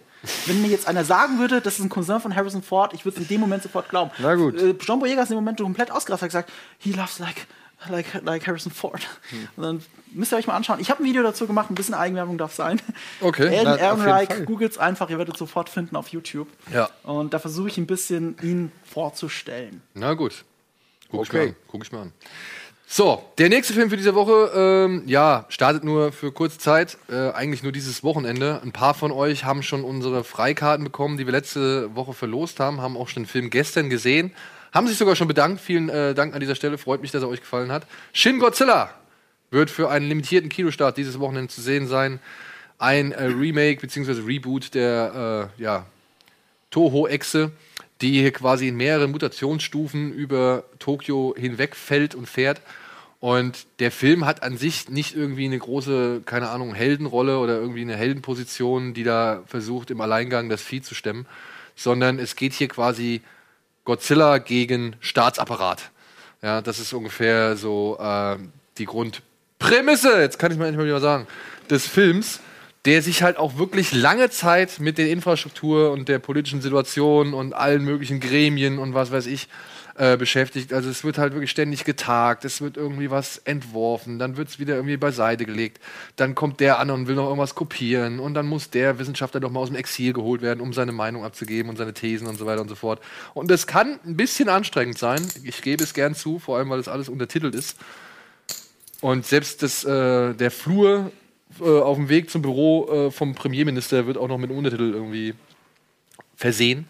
Ja, aber trotzdem ist es ganz interessant und es hat auch einen satirischen Ansatz, denn äh, Hideaki Anno äh, äh, möchte da schon so ein bisschen auf äh, Fukushima anspielen und so und auf die, auf die, äh, wie soll man sagen, auf das Krisenmanagement damals von den Japanern. Das äh, merkt man hier deutlich. Ist das denn jetzt im gleichen Kanon wie der Gareth Nee. Edwards? Oder ist wieder. Nee, nee, es ist komplett, dass es losgelöst davon ist. Aber man muss es leider sagen, die Japaner haben es immer noch drauf und setzen das Vieh einfach zehnmal besser in Szene, obwohl sie, keine Ahnung, 50 mal weniger Kohle im Start haben. Und ist es im Kanon von Kong?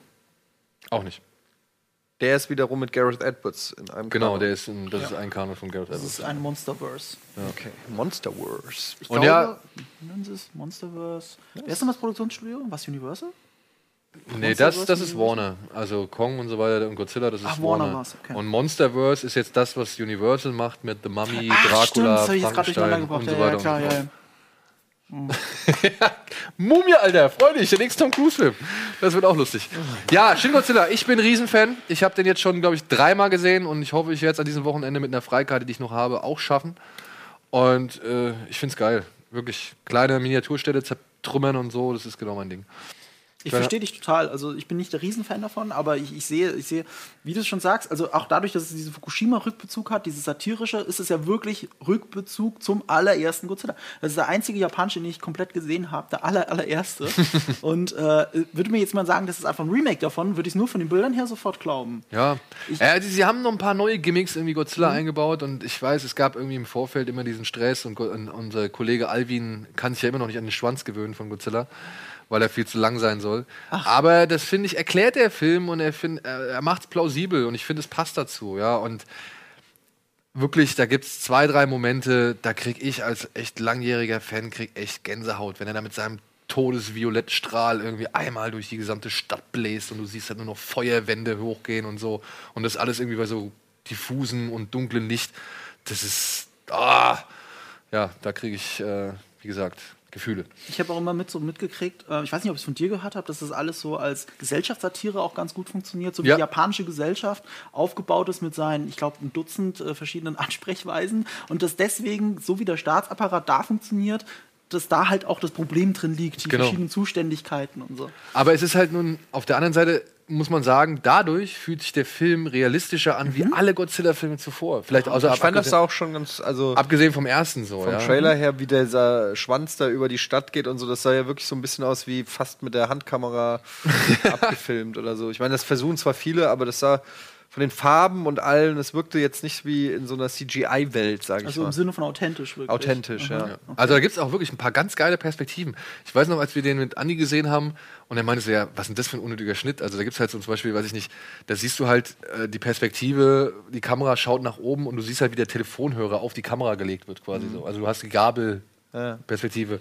Und ähm, eigentlich vollkommen unnötig, aber ich finde, das verleiht dem Film halt dann noch zusätzlich so einen kleinen, irgendwie frischen so Charme. Breaking ne? Bad mäßig. Ja, so ein bisschen, Wie ja. können wir, wie können wir aus einer stinknormalen Szene irgendwas einen Einfach noch ein bisschen fancy, was- ja, einen fancy Shot machen? Genau, so ein bisschen was rausgeholt, ja. Dementsprechend, also von mir äh, volle Empfehlung für Schön Godzilla, wenn ihr die Freikarte habt oder die Gelegenheit habt, ähm, den Film dieses Wochenende irgendwo zu sehen. Ihr könnt euch nochmal informieren im Netz, da gibt es eine Liste unter dasmonstercompt.de oder so.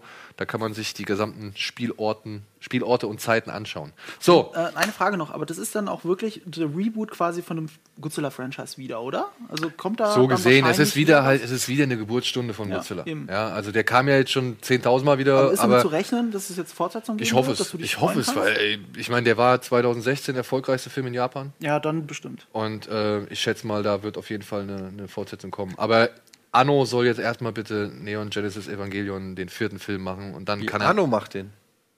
Arno macht den, ja. Wenn man nichts, wenn man nichts Sinnvolles beizutragen hat, dann vielleicht wenigstens einen. Aber du kennst, du kennst äh, Neon Genesis Evangelion, oder? das Anime. Genau. Ja. Der Regisseur von davon ist der Regisseur von Shin Godzilla. Oh, das könnte interessant werden. Siehst du? Und das meine ich. Aber der soll jetzt halt einfach mal den vierten äh, Film fertig machen zu Neon Genesis. Und dann kann er von mir aus nochmal einen Godzilla Echt Film oder was? Nee, diesen Zeichentrickfilm. So. Ja. So, machen wir weiter. Äh, wir haben noch zwei Filme. Der eine, zu dem können wir nicht so viel erzählen, denn das wäre schon ein bisschen schade. Den müsst ihr euch im Kino nämlich angucken. Er heißt Get Out, ist das TV, der Regiedebüt von Jordan Peele, dem Komiker, der unter anderem mit Keegan Michael Key das Duo Key und Peele gründet, äh, bildet. Und man kann es jetzt schon mal sagen, es ist ein Mega-Hit. Äh, Jordan Peele ist der erste schwarze Regisseur, der einen Film gedreht hat oder ein Regiedebüt abgeliefert hat, das über 100 Millionen Dollar eingespielt hat. Und R-rated ist, glaube ich, sogar. Und R-rated ist. Ja. Sie ist aus Girls übrigens, die, äh, wie heißt sie denn nochmal? Ich habe es nicht gesehen. Aus der Serie Girls, da spielt sie mit. Okay. Alles klar. Ja, es geht Eine hier, von den Girls. eine von den Girls. Es geht hier um den Fotografen. Ich glaube, das, Nein.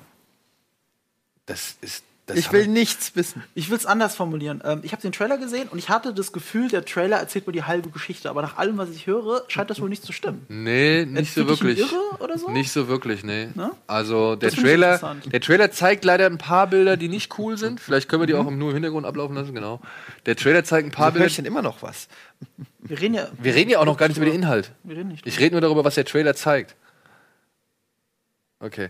Der Trailer zeigt ein paar Bilder, die sind nicht so wirklich dienlich, muss ich dazu sagen, aber alles im allem kann man sich schon nicht wirklich das Komplettbild davon machen, was im Film passiert. Was im Film passiert, na, wie soll ich das jetzt sagen? Der Typ, Chris, Fotograf, macht einen Antrittsbesuch bei seinen Schwiegereltern in Spee. Fertig.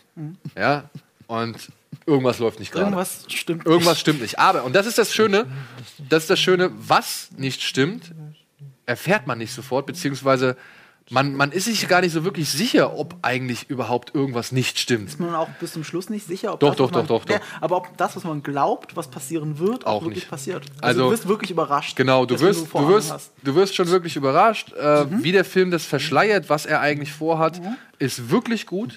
Aber auch hier muss ich sagen, wieder das letzte Drittel. Das reißt so ein bisschen von dem ein, was vorher halt echt richtig geil aufgebaut Das war ein bisschen mein Problem mit Cure for Wellness. Also Ah, gut, der Film war zu lang und das letzte Drittel hat es ein bisschen kaputt gemacht. Ja, ja, also der Aber war bis 40 dahin hat er Minuten zu lang. Ja. Ähm, ja, Also man kann auf jeden Fall reingehen. Ey, man muss reingehen, weil der Film Okay. schafft es, ein aktuelles politisches Thema irgendwie in einen Horrorfilm zu packen, ohne dass er dann großartig mit der, weiß ich nicht, mit der, mit dem Bildungsauftrag Würdest du es daherkommt. wirklich oder? als Horrorfilm bezeichnen? Ich hatte vom Trailer ja das Gefühl, das ist ein richtig guter Psychothriller. Ja. Also wenn da jetzt einer David Fincher drunter geschrieben hätte, hätte ich es geglaubt. Jordan Peele bezeichnet den Film selbst als Social Thriller. Aha, aha. Ja, also du kannst den irgendwo, er hat schon seine Horrorelemente und er hat seine Psycho-Elemente und er hat halt auch seine normalen Thriller-Elemente. Mhm. Also das ist irgendwo was dazwischen. Ähm, wie gesagt, ich finde, ähm, wie der Film zu Ende geführt wird, nicht ganz so glücklich. Was aber nichts daran ändert, dass wir hier einen der besten Horrorfilme des Jahres irgendwie vor uns haben. Mhm. Weil das ist schon sehr smart und clever gemacht mit den Symboliken, mit denen er arbeitet, mit den Thematiken, mit denen er arbeitet und wie er halt diesen, äh, wie heißt es, White äh, Liberal Racism irgendwie da einbaut. Das ist sehr entlarvend, Mhm. sage ich jetzt mal dazu. Also du sitzt da und denkst dir teilweise, scheiße, ich dachte eigentlich, das wäre okay.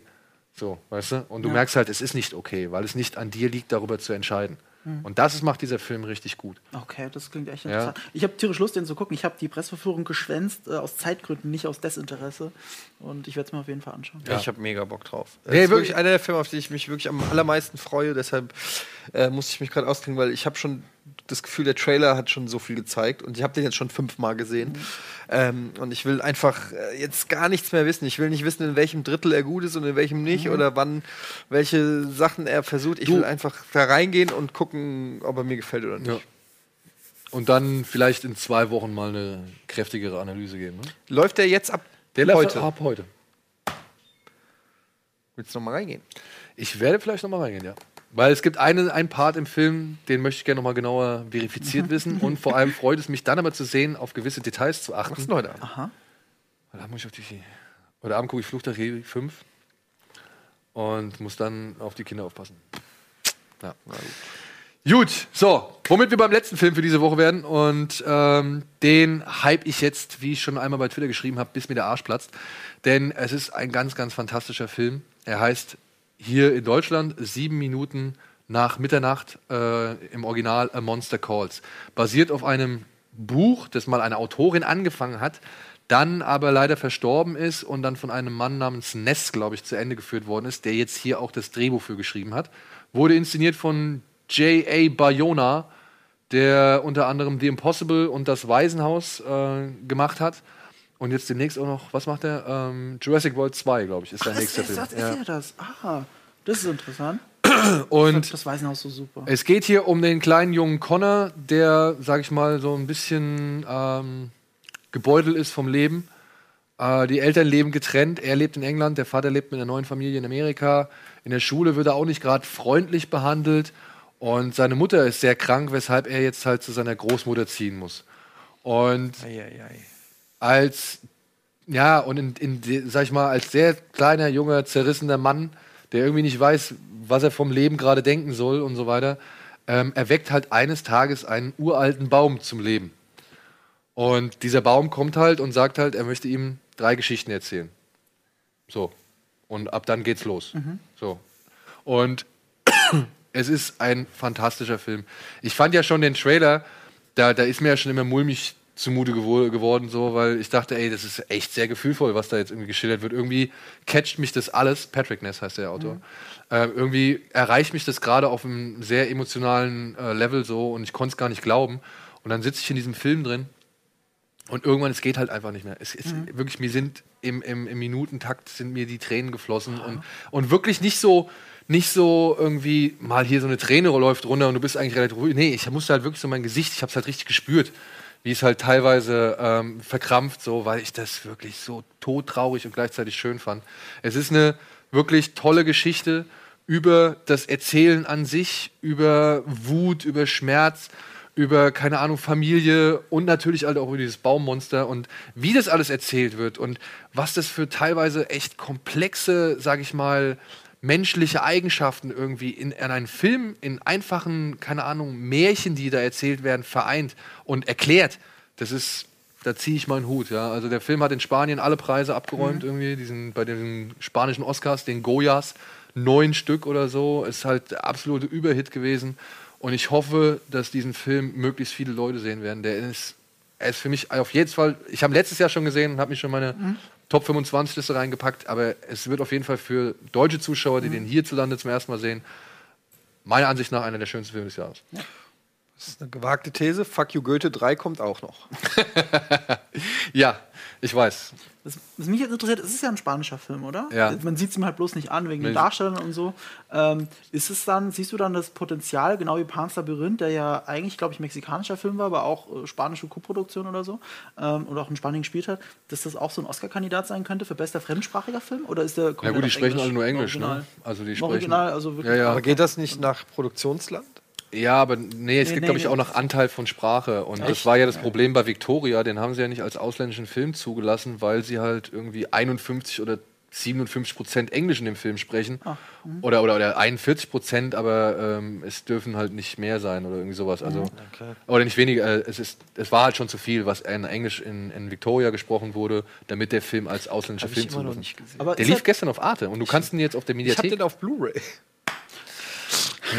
Aber findest du den Vergleich, also das fand ich mein erster Gedanke wegen dem spanischen Ursprung des Filmes und so. Und ich, ich, ich zum Beispiel liebe Pan's Labyrinth. Ich finde auch, Ja. den anderen ein super Film, aber, also wirklich super, super Film. Aber Pan's Labyrinth, dass der den Oscar damals nicht gekriegt hat, das hat mir fast schon das Herz gebrochen, weil ich ihn so unfassbar genial finde. Ich finde Pan's Labyrinth auch ist toll. auch, äh, Es schlägt ist- das in die gleiche Richtung? Es ist äh, in der emotionalen Ebene, sage ich mal, und von dem metaphorischen, also weißt du, Ja. von diesen, von diesen Sinnbildern her gesehen, ist das, ähm, ist das schon so die gleiche Ebene. Man muss aber halt hier bei dem Film die Brutalität abziehen. ja, aber das ist ja Die- das Verkaufsargument. Ja, aber also ich kann auch empfehlen, guckt euch den vielleicht im Original an, weil Liam Neeson als das Baumonster ist halt wirklich, das passt so perfekt. Ja. Das passt so perfekt. Und egal, was man am Anfang denkt, wo dieser Film In Deutsch übrigens gesprochen von Fresh Torge. Oh, das wäre hart. Dann, keine Ahnung. Irgendein, Ju- Ich konnte es irgendein, ja nicht glauben, nicht für eine Minute. irgendein YouTube-Star werden sie schon genommen. Das wäre echt übel. Ähm, man denkt am Anfang so, ja, ich könnte schon vorstellen, wo das hingeht, aber dann, wie gesagt, schafft der Film so ein paar Turnarounds und, und auch irgendwie, wie er halt gewisse Elemente bei solchen Familiendramen zum Beispiel oder die Familiendramen immer anwenden, wie der die halt quasi zusammenfügt und zusammenbringt, das unterscheidet sich doch deutlich von dem Standard-Familiendrama oder von den Standarddramen so. Und das fand ich halt sehr schön, obwohl der Film der wird dick aufgetragen. Das will ich auch gar nicht irgendwie abstreiten. Ja, die Musik ist teilweise echt brutal manipulativ, ja, und, und halt todtraurig so. Und, und wird halt nochmal richtig schön drunter gehauen, so dass auf ja die richtige Emotion hervorgerufen wird. Alles cool. Äh, es gibt auch die Bilder. Man muss jetzt irgendwie. Die sind jetzt nicht irgendwie hochkompliziert oder so. Da muss man jetzt nicht wirklich viel Aber reindeuten. solange es funktioniert, ist es ja in Ja. Ordnung. Und das meine ich halt. Das hat so wunderbar bei mir funktioniert, dass ich halt irgendwie, ich habe mich diesem ganzen Film komplett hingegeben so. Also und ich hoffe, ihr seht den. Ich hoffe wirklich, ihr seht Der den. startet heute. Der startet heute. Ja. Okay, da gehe ich rein. So, damit gehen wir nochmal in die Werbung und melden uns gleich zurück mit den News. Once you take it, it takes you.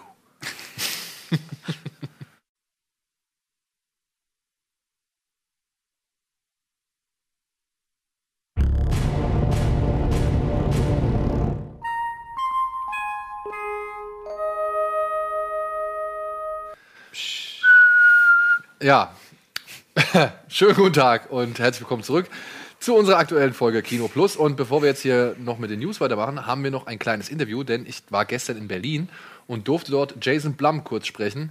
Das ist äh, für diejenigen, die es nicht wissen, der Chef, der Gründer und CEO von äh, Blumhouse Productions. Das ist ein Studio, Die Sinister gemacht haben, Insidious, weiß man doch. Genau, genau. All die, äh, Uja und was weiß ich, The Bay und Split. Mother? Und nee, nicht Mother, wie heißt der? Mami? Annabelle?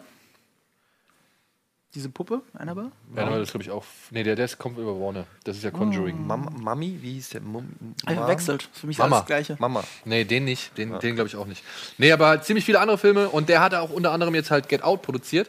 Und ja, hier haben wir ein kleines äh, Interview mit Jason Blum.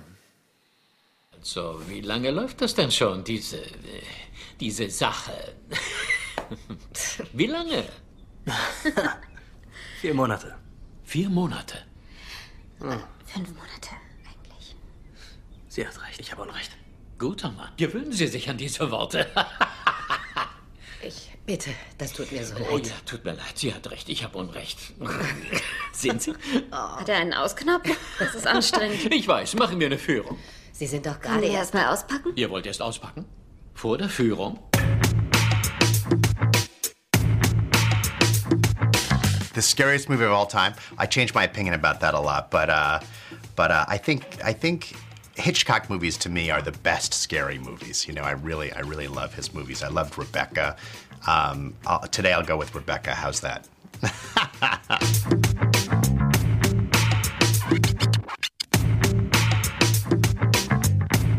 did. I did. I felt very. One of the reasons I love the script and one of the reasons I love making the movie is working with Jordan made me. I, I would put myself in that category and made me aware of the unconscious racism that exists within me, and that's one of the reasons why I loved making the movie and I've loved screening the movie and talking about the movie. Is it's really about racism in the left.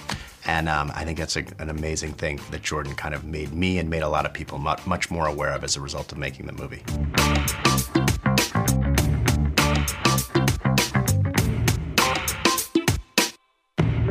Yeah, I think that it's just starting because it takes three months to write a script. But I'm now starting, it's just beginning to see scripts that really reflect what's going on politically in, in the United States. Not directly, but the but the mood of the country is just starting to show up in the scripts that I'm reading. It's it's fascinating. Sir, kann ich bitte Ihre Papiere sehen? Moment, wieso? Ja, ich habe einen Ausweis. Nein, nein, nein, er ist nicht gefahren. Ich will nicht wissen, wer gefahren ist. Ich will seinen Ausweis sehen. Ja, wieso? Das ist doch total unlogisch. Hier. Du musst ihm deinen Ausweis nicht geben, denn du hast nichts gemacht. Baby, Baby, Baby, ist okay, komm schon. Bei jeder Art von Vorfall haben wir das Recht, uns einen Das ist Schwachsinn. Ma'am, das.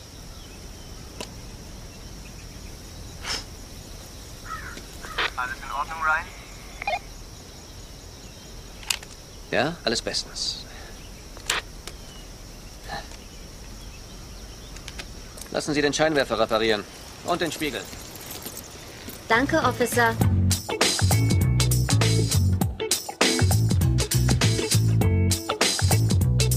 Well, I think a lot of those problems are really scary. And I think the, there's no better place to explore scary than horror, right? And so, so that's why.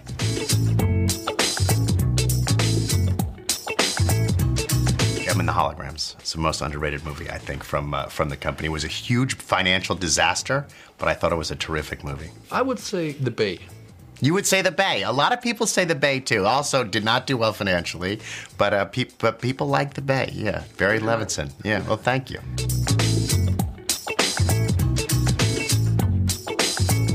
That I said no to. I've said no to thousands of scripts, but I would never say no because it's too risky. I mean, I would never do that. I mean, I would say no to X-rated movies. We don't do that, right? But be- but something being politically, that's what gets me up in the morning. So I would never pass on a script because it's too risky. So, das war Jason Blum. Ne, der Mann. Und äh, ja, fand ich ganz gut, was er gesagt hat zu dem Most Underrated Ding. So. Jetzt machen wir direkt weiter mit den News. Tote Mädchen sorgen für Gesprächsstoff, Kontroversen, Fortsetzungen und Meinungen zu 13 Reasons Why. Date Me Up, Scotty, endlich mal wieder was zu Neil Blomkamps Alien-Projekt. Ausgebrütet, Todd McFarlane gibt erste Infos zu einem möglichen Spawn-Reboot ab. Berliner Hunde, Netflix beauftragt Christian Alward mit dem Serienprojekt Dogs of Berlin. Bei der Macht von Grayskull, MacG ist nicht länger der Regisseur von Masters of the Universe. Die Star Wars News der Woche. Kennedy lässt die Finger von der alten Trilogie. Ja, so. Was können wir denn am schnellsten abhandeln? Ja, Netflix hat eine neue deutsche Serie in Auftrag gegeben. Jetzt erst äh, in Ende des Jahres kommt ja dieses ähm, Dark von Barban, oh bla bla bla. Ich habe den Namen leider nicht mehr auf dem Schirm. Ja, und jetzt wurde bekannt, dass Christian Albert, der Mann, der unter anderem die Nick Chiller Tatorte mit Till Schweiger gemacht hat, aber auch gute Filme wie Pandorum oder Antikörper, dass der jetzt eine neue Serie machen wird, die Dogs of Berlin heißt. Und der war ja hier bei uns zu Gast. Und Genau. es war ein, ein wirklich sehr interessanter ähm, Gast. Wir haben echt cool mit ihm gelabert. Ja. Leider bedeutet das immer noch, Captain Future rückt immer noch in weiter Ferne. Stimmt, er hatte ja gesagt, er hat die Rechte. Ne? Genau. Und er hat sehr lange für alle möglichen, ja, der hat, er hat gemeint, er hat versucht, alles mögliche an Rechten zu kriegen. Also Musik, Bilder, bla bla bla. Jodorowskis Dune. Das ist nicht Ja. schlecht. Und äh, das dauert halt alles. Jetzt macht er halt das. Äh, ich bin gespannt. Ich meine, ich finde ja rein inszenatorisch die Nick Chiller Tatorte bis auf den Film, den fand ich echt nicht gut. Ich kann dazu nichts Also, wenn- sagen. wenn du nur nach Bildern gehst und so, siehst du, dass es ein etwas anderer Filmemacher gemacht Genau. hat als, als die normalen deutschen Filmemacher. Einer, ich meine, äh, Till Schweiger hat ihn ja nicht umsonst auch auf Twitter und so gelobpreist, Ja. ihn als Regisseur.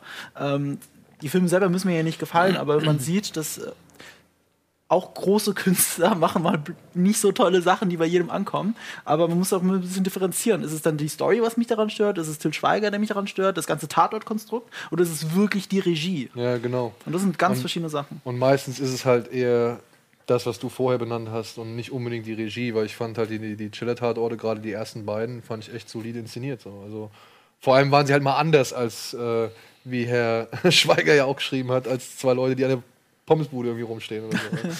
Gut.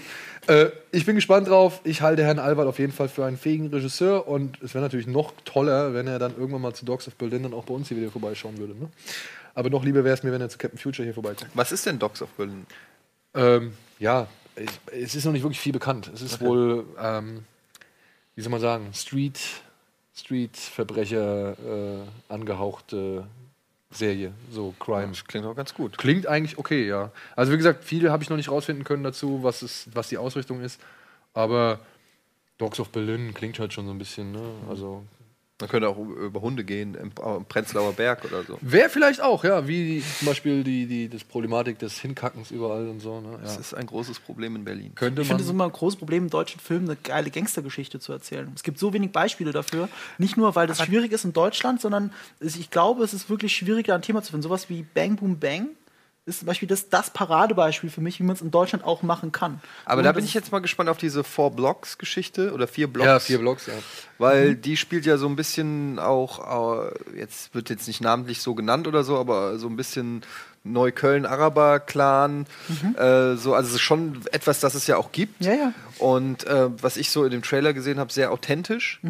Ähm, und da finde ich, das würde mich schon interessieren, so M- Milieu, also ich meine, Kiez bietet sich ja auch an und also ich finde gerade so so ein Laien-Ding, ne? Also äh, ich, glaube schon, dass es soziale Brennpunkte in Deutschland gibt und dass man da auch mal ähm, Gute Geschichten. gute Geschichten erzählen kann oder beziehungsweise auch einfach das mal verfilmen kann und das wird zu wenig gut gemacht in Deutschland Ja, eigentlich. ja. ich. Bin auch gespannt. Four Blocks, ähm, für die, die es interessiert, startet nächste Woche Montag. Und am Dienstag werden wir einen Darsteller aus vier Blocks oder Four Blocks, keine Ahnung, wie man es jetzt äh, korrekt ausspricht, äh, werden wir bei Bada Binge zu Gast haben. Und das äh, Spezial von Sopranos, der zweite Teil, der wird darauf die Ausgabe irgendwie erfolgen. So viel schon mal angeteased. Ja, ich habe hier gerade noch mal kurz nachgeschaut. Es geht wohl um ein Ermittlerduo, um einen deutschen äh, Polizisten und seinen deutsch-türkischen Partner, die halt irgendwo in Ostberlin ermitteln. So, das ist wohl Dogs of Berlin erstmal angesetzt. Gut, dann, ja, Todd McFarlane hat sich mal wieder zu Wort gemeldet, beziehungsweise hat ein kleines Video veröffentlicht ähm, zu Spawn. Es soll ein Remake oder ein Reboot kommen, fernab von dem desaströsen Film aus dem Jahr 1997. Ich finde den nicht so schlimm. Findest du echt nicht? Also, ich habe den damals sogar im Kino gesehen. Ich war ein riesen Spawn-Fan. Ich habe immer auch. noch sehr viele Spawn-Comics zu Hause. Und ich muss sagen, ich fand den damals, wie lange lang ist das her? Also, da war ich natürlich auch noch ein bisschen jünger. Vielleicht ein bisschen genügsam. aber Es war natürlich auch vor der großen Comic-Film-Revival und allem. Ähm, da gab es halt eben nicht viel, aber da war schon, äh, war natürlich jetzt im Nachhinein, ich habe ihn jetzt lange nicht mehr gesehen, glaube ich, sehr CGI-lastig mit dem Cape und allem. Aber vielleicht war ich auch einfach nur froh, Spawn auf der großen Leinwand zu sehen, aber ich habe den abgespeichert als gar nicht mal so scheiße. Also ich weiß, dass es eine Fanbase für den Film gibt und der ist halt schlecht gealtert durch, durch das äh, CGI. Ich war jetzt nie ein großer Fan, ich bin einfach gespannt. Ist nicht sogar. J Michael J. White? Michael J. White, ja. Ja. Der Michael J. White, Alter. Ja, aber Michael J. White kann in diesem Film nicht wirklich viel retten. wirklich nicht. Also, Also findest du den gar nicht gut? ich finde den eigentlich echt furchtbar. Ja. Aber, aber allein auch schon dadurch, dass da am Anfang dieser komische Erzähler ist, der den halben Film lang erzählt. Ja, der erzählt ja wirklich alles. Der erzählt, und dann fährt Spawn da und da hin und dann macht er das und das. Und Na gut, aber abgesehen davon, wie jetzt das, ähm, der, der 90er-Film ist, muss man sagen, dass Spawn eigentlich das ein riesen Hitpotenzial birgt, Ja. ne? Weil es ist schon ein richtig geiler äh, Superheld von Image Comics, also neben DC und ähm, Marvel. Marvel eigentlich im Prinzip, wenn du so willst, die erwachsene Variante von Superhelden. Ich glaube, ist nicht Lobo auch von Image? Nee, Lobo ist DC. Lo Lobo ist DC, okay.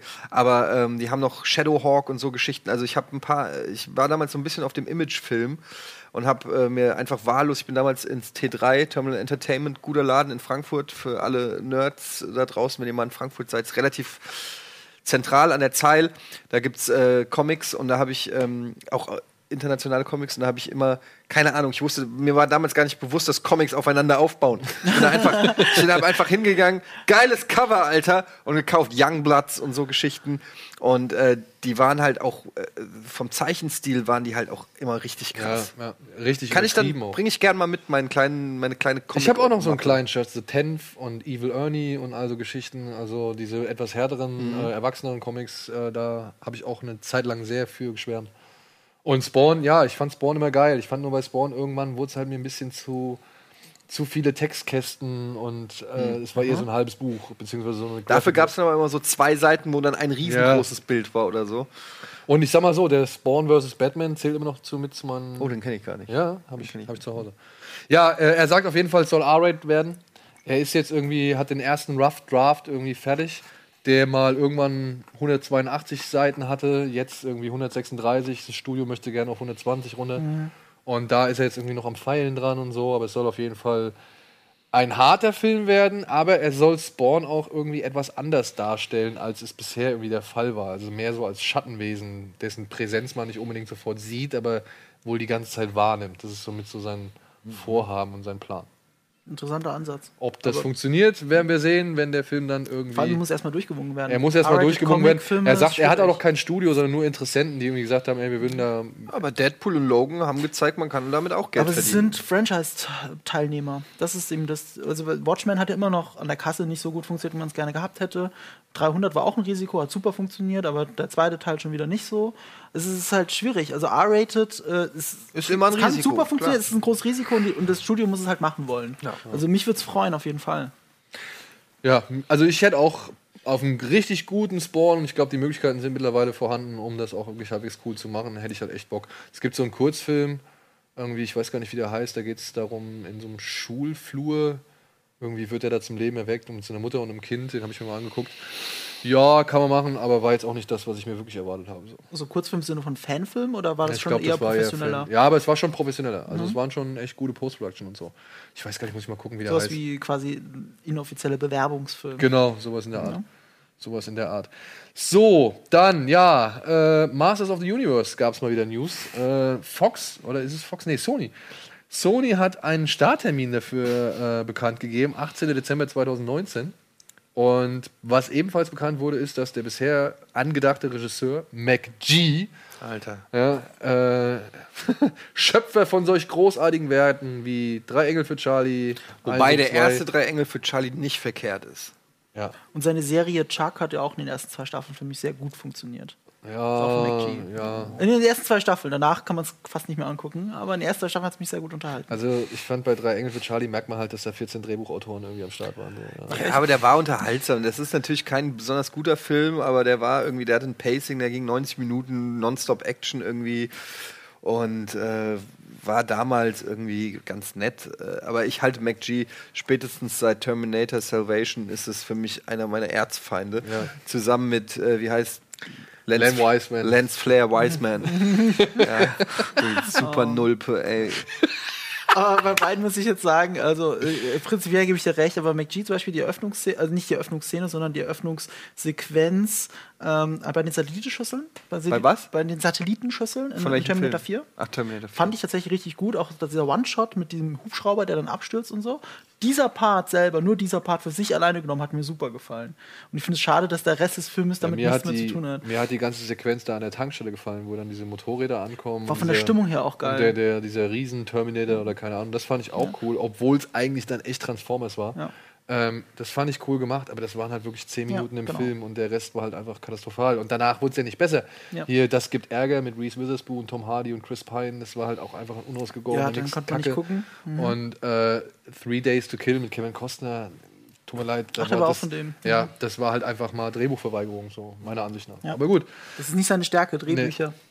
Ja, ähm, er ist auf jeden Fall raus. Man arbeitet jetzt auf jeden Fall an dem Franchise. Es soll ähm, ja doch mit der Sorgfalt und äh, Pflege und dem Aufwand äh, wie Marvel irgendwie die Blaupause wahrscheinlich jetzt gerade für alle Universen äh, funktionieren. Also und das finde ich ist eine richtige Herausforderung. ja, ich glaube auch, das cool zu machen. Also Marshall. Bravestar könnte ich mir noch vorstellen, aber He-Man in einen ernstzunehmenden Franchise zu verwandeln, also das ist schon echt eine Ernst Herausforderung. im Sinne von auch inhaltlich ernst zu nehmen, oder meinst du jetzt einfach, dass es ein konkurrenzfähiges äh, Also, Franchise ist? ich meine, ich war als Kind mega der He-Man-Fan. Mhm. Ich hatte alle Figuren, ich habe jede Folge geguckt.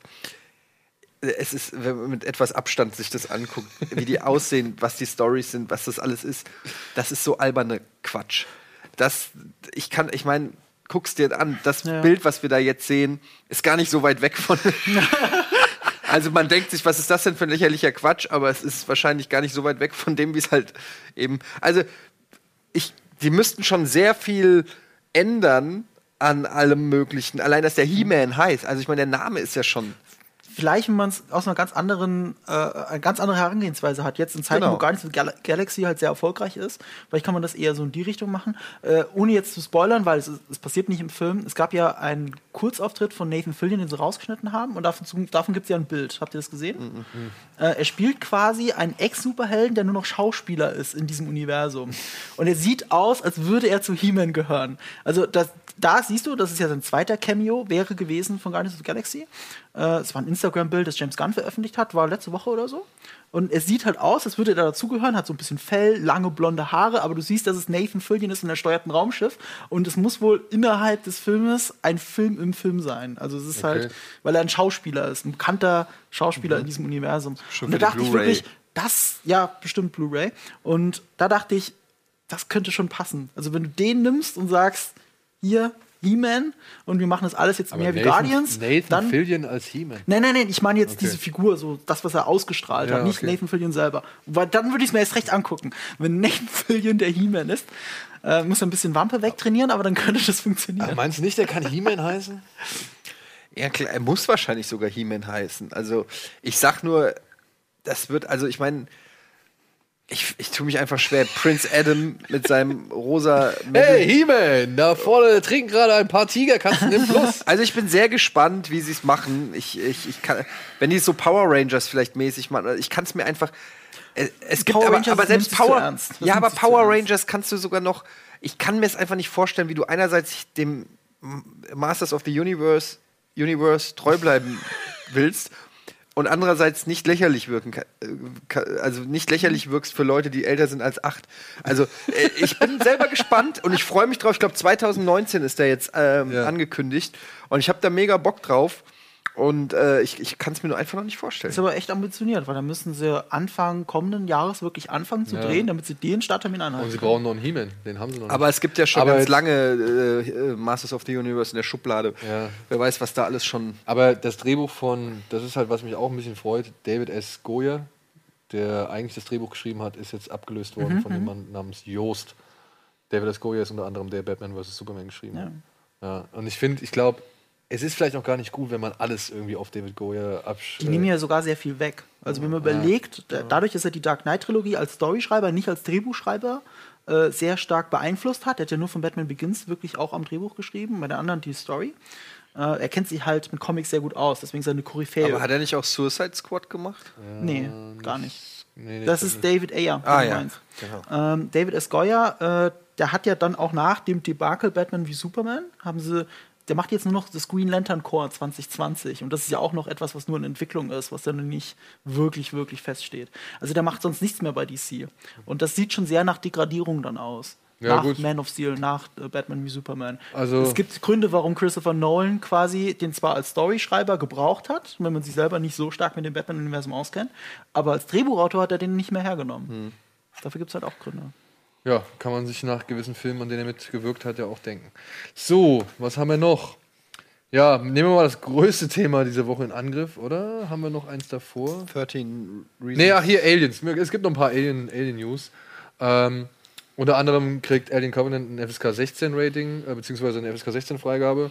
Ich werde ihn nächsten Donnerstag sehen. Was mich jetzt auch nicht gewundert hat. Aber ähm, Ridley Scott hat sich zu äh, den ja, Plänen von Neil Blomkamp, dem District 9 Regisseur, der vor einiger Zeit mit seinen, sag ich mal, Konzeptkunstwerken äh, zu einem möglichen Alien-Sequel äh, geäußert hatte, hat er jetzt auch mal Stellung genommen und sagt halt, dass seiner Ansicht nach das nicht mehr zustande kommen wird. Es gab nie ein wirkliches Drehbuch, sondern nur so eine Art 10-Seiten-Pitch. Und bisher ähm, wurde wohl seiner Ansicht nach von Fox-Seite aus nie großes Interesse angemeldet, das wirklich nochmal zu machen. Also nochmal wirklich die Weitergeschichte oder die, ne- die Folgegeschichte von äh, Ripley, von Hicks und von Newt irgendwie zu erzählen. Da würde ich gern auch mal irgendwann mal die äh, eine hoffentlich ehrliche Stellungnahme, Ja. Stellungnahme von, von ähm, Neil Blomkamp hören, weil ich habe irgendwie das Gefühl, dass da hinter den Kulissen irgendwas. Ich glaube äh, auch, da lief irgendwie- einiges schief und äh, da sind, glaube ich, auch echt ein bisschen Egos im Spiel. Also das, das wirkt einfach für mich nicht, nicht rund. Ich kann so. euch dazu ein bisschen was erzählen. Die Frage ist nur, darf ich das euch erzählen? Es kann Alles- sein, dass ich jetzt irgendein Embargo breche. Nee, zu Alien Ähm, das darfst ja- du leider nichts sagen. Nein, das ist bis zum nächsten, bis zum 8. Es geht ich. halt tatsächlich bis zum 8. Ja. Okay, dann kann ich es nur anteasern. Ähm, ich teile so ein bisschen eure Meinung. Und ein Kollege von mir, der Sebastian von IGN Deutschland, der hat ein Interview mit ihm geführt und gefilmt. Und das wird dann Mit demnächst mit äh, Ridley Scott. Ja. Mit Ridley Scott. Und äh, das wird demnächst auf IGN Deutschland dann auch zu sehen sein. Und das ist ein wirklich sehr, sehr gutes Interview. Vor allem, weil Ridley Scott sich dann auch ein bisschen zu Alien, äh, Alien 5, zu dem geplanten äußert. Und er sagt etwas sehr Hartes über diesen Film. Und das kann ich jetzt nicht sagen. Wieso nicht? Ich sag's euch, sobald die Kamera aus ist. Ja, aber wieso? Nein, die ich Leute wollen's ob doch auch ein Embargo hören. damit breche. Du brichst kein Embargo Okay. mit, wenn Ridley Scott was, im Interview was gesagt hat. das noch nicht veröffentlicht ist. Dann, dann sage ich jetzt, Sebastian, bring mich nicht um. Bitte, äh, Fox liebt mich immer noch und ladet mich zu den Oh. Presseverführungen ein. Jetzt wird's heikel hier. Ihr seht das ganze Interview, das richtig, richtig gut ist, muss man auch mal sagen. Äh, komplett auf IGN Deutschland. Er sagt wortwörtlich, als es um das Thema geht, um Neil Blomkamp, I don't give a shit. Er hasst alles, was damit zu tun hat. Er äußert sich sogar noch ein bisschen deutlicher. Siehst du, aber das klingt, es klingt so ein bisschen, also als komplett Außenstehender, der nur so ganz kleine Puzzleteile immer wahrnimmt. Für mich klingt es so, als ob Ridley Scott sich unfassbar mit diesem Franchise logischerweise identifiziert. Und in dem Moment, wo irgend so ein Jungspund daherkommt, der aus einer Fan-Ecke eher kommt und sagt, ey, ich habe hier mal was gemacht und ich, so stelle ich mir es vor. Und alle feiern es ab, gibt es so eine Gegenreaktion, so, ey, was will der eigentlich mir über Alien erzählen? Das ist, ich habe den Shit erfunden, das ist mein Alien äh, und was du machst, ist mir scheißegal. Da geht es nicht mehr um, nur um Neil Blomkamp. Das habe ich neulich gelesen, dass er anscheinend Ridley Scott die anderen Alien-Filme gar nicht gesehen hat. Ich weiß nicht, ob das wirklich stimmt. Ich war total überrascht. Das hätte ich auch bezweifelt. Oder zumindest interessieren sie ihn überhaupt nicht. Also ich Aliens, auch das Camerons Alien. Ich guck, google das nochmal. Ich hoffe, das habe ich jetzt nicht auch wieder aus diesem IGN-Interview. und blaffer schon wieder was aus. Also das halte ich für, das, das wäre das lächerlichste Gerücht, das ich je gehört habe, wenn hab Ridley gesehen. Scott Aliens nicht geguckt hat. Ist der nicht sogar Mitbrut? Ich Achtung, ich öffne meinen Laptop. Ja, öffne ihn mal. Ähm, Das- das- die, nein, die nein, nein, Sequels nein, könnten nein, ihn nein, nicht nein, weniger interessieren. Und wenn er Aliens nicht gesehen hat, dann hat er zumindest den dritten und den vierten nicht gesehen. Naja, äh, zu Covenant werden wir, glaube ich, dann nächste Woche ein bisschen was erzählen Internet. dürfen. Und sagen dürfen. Da habe ich nämlich auf jeden Fall auch Redebedarf.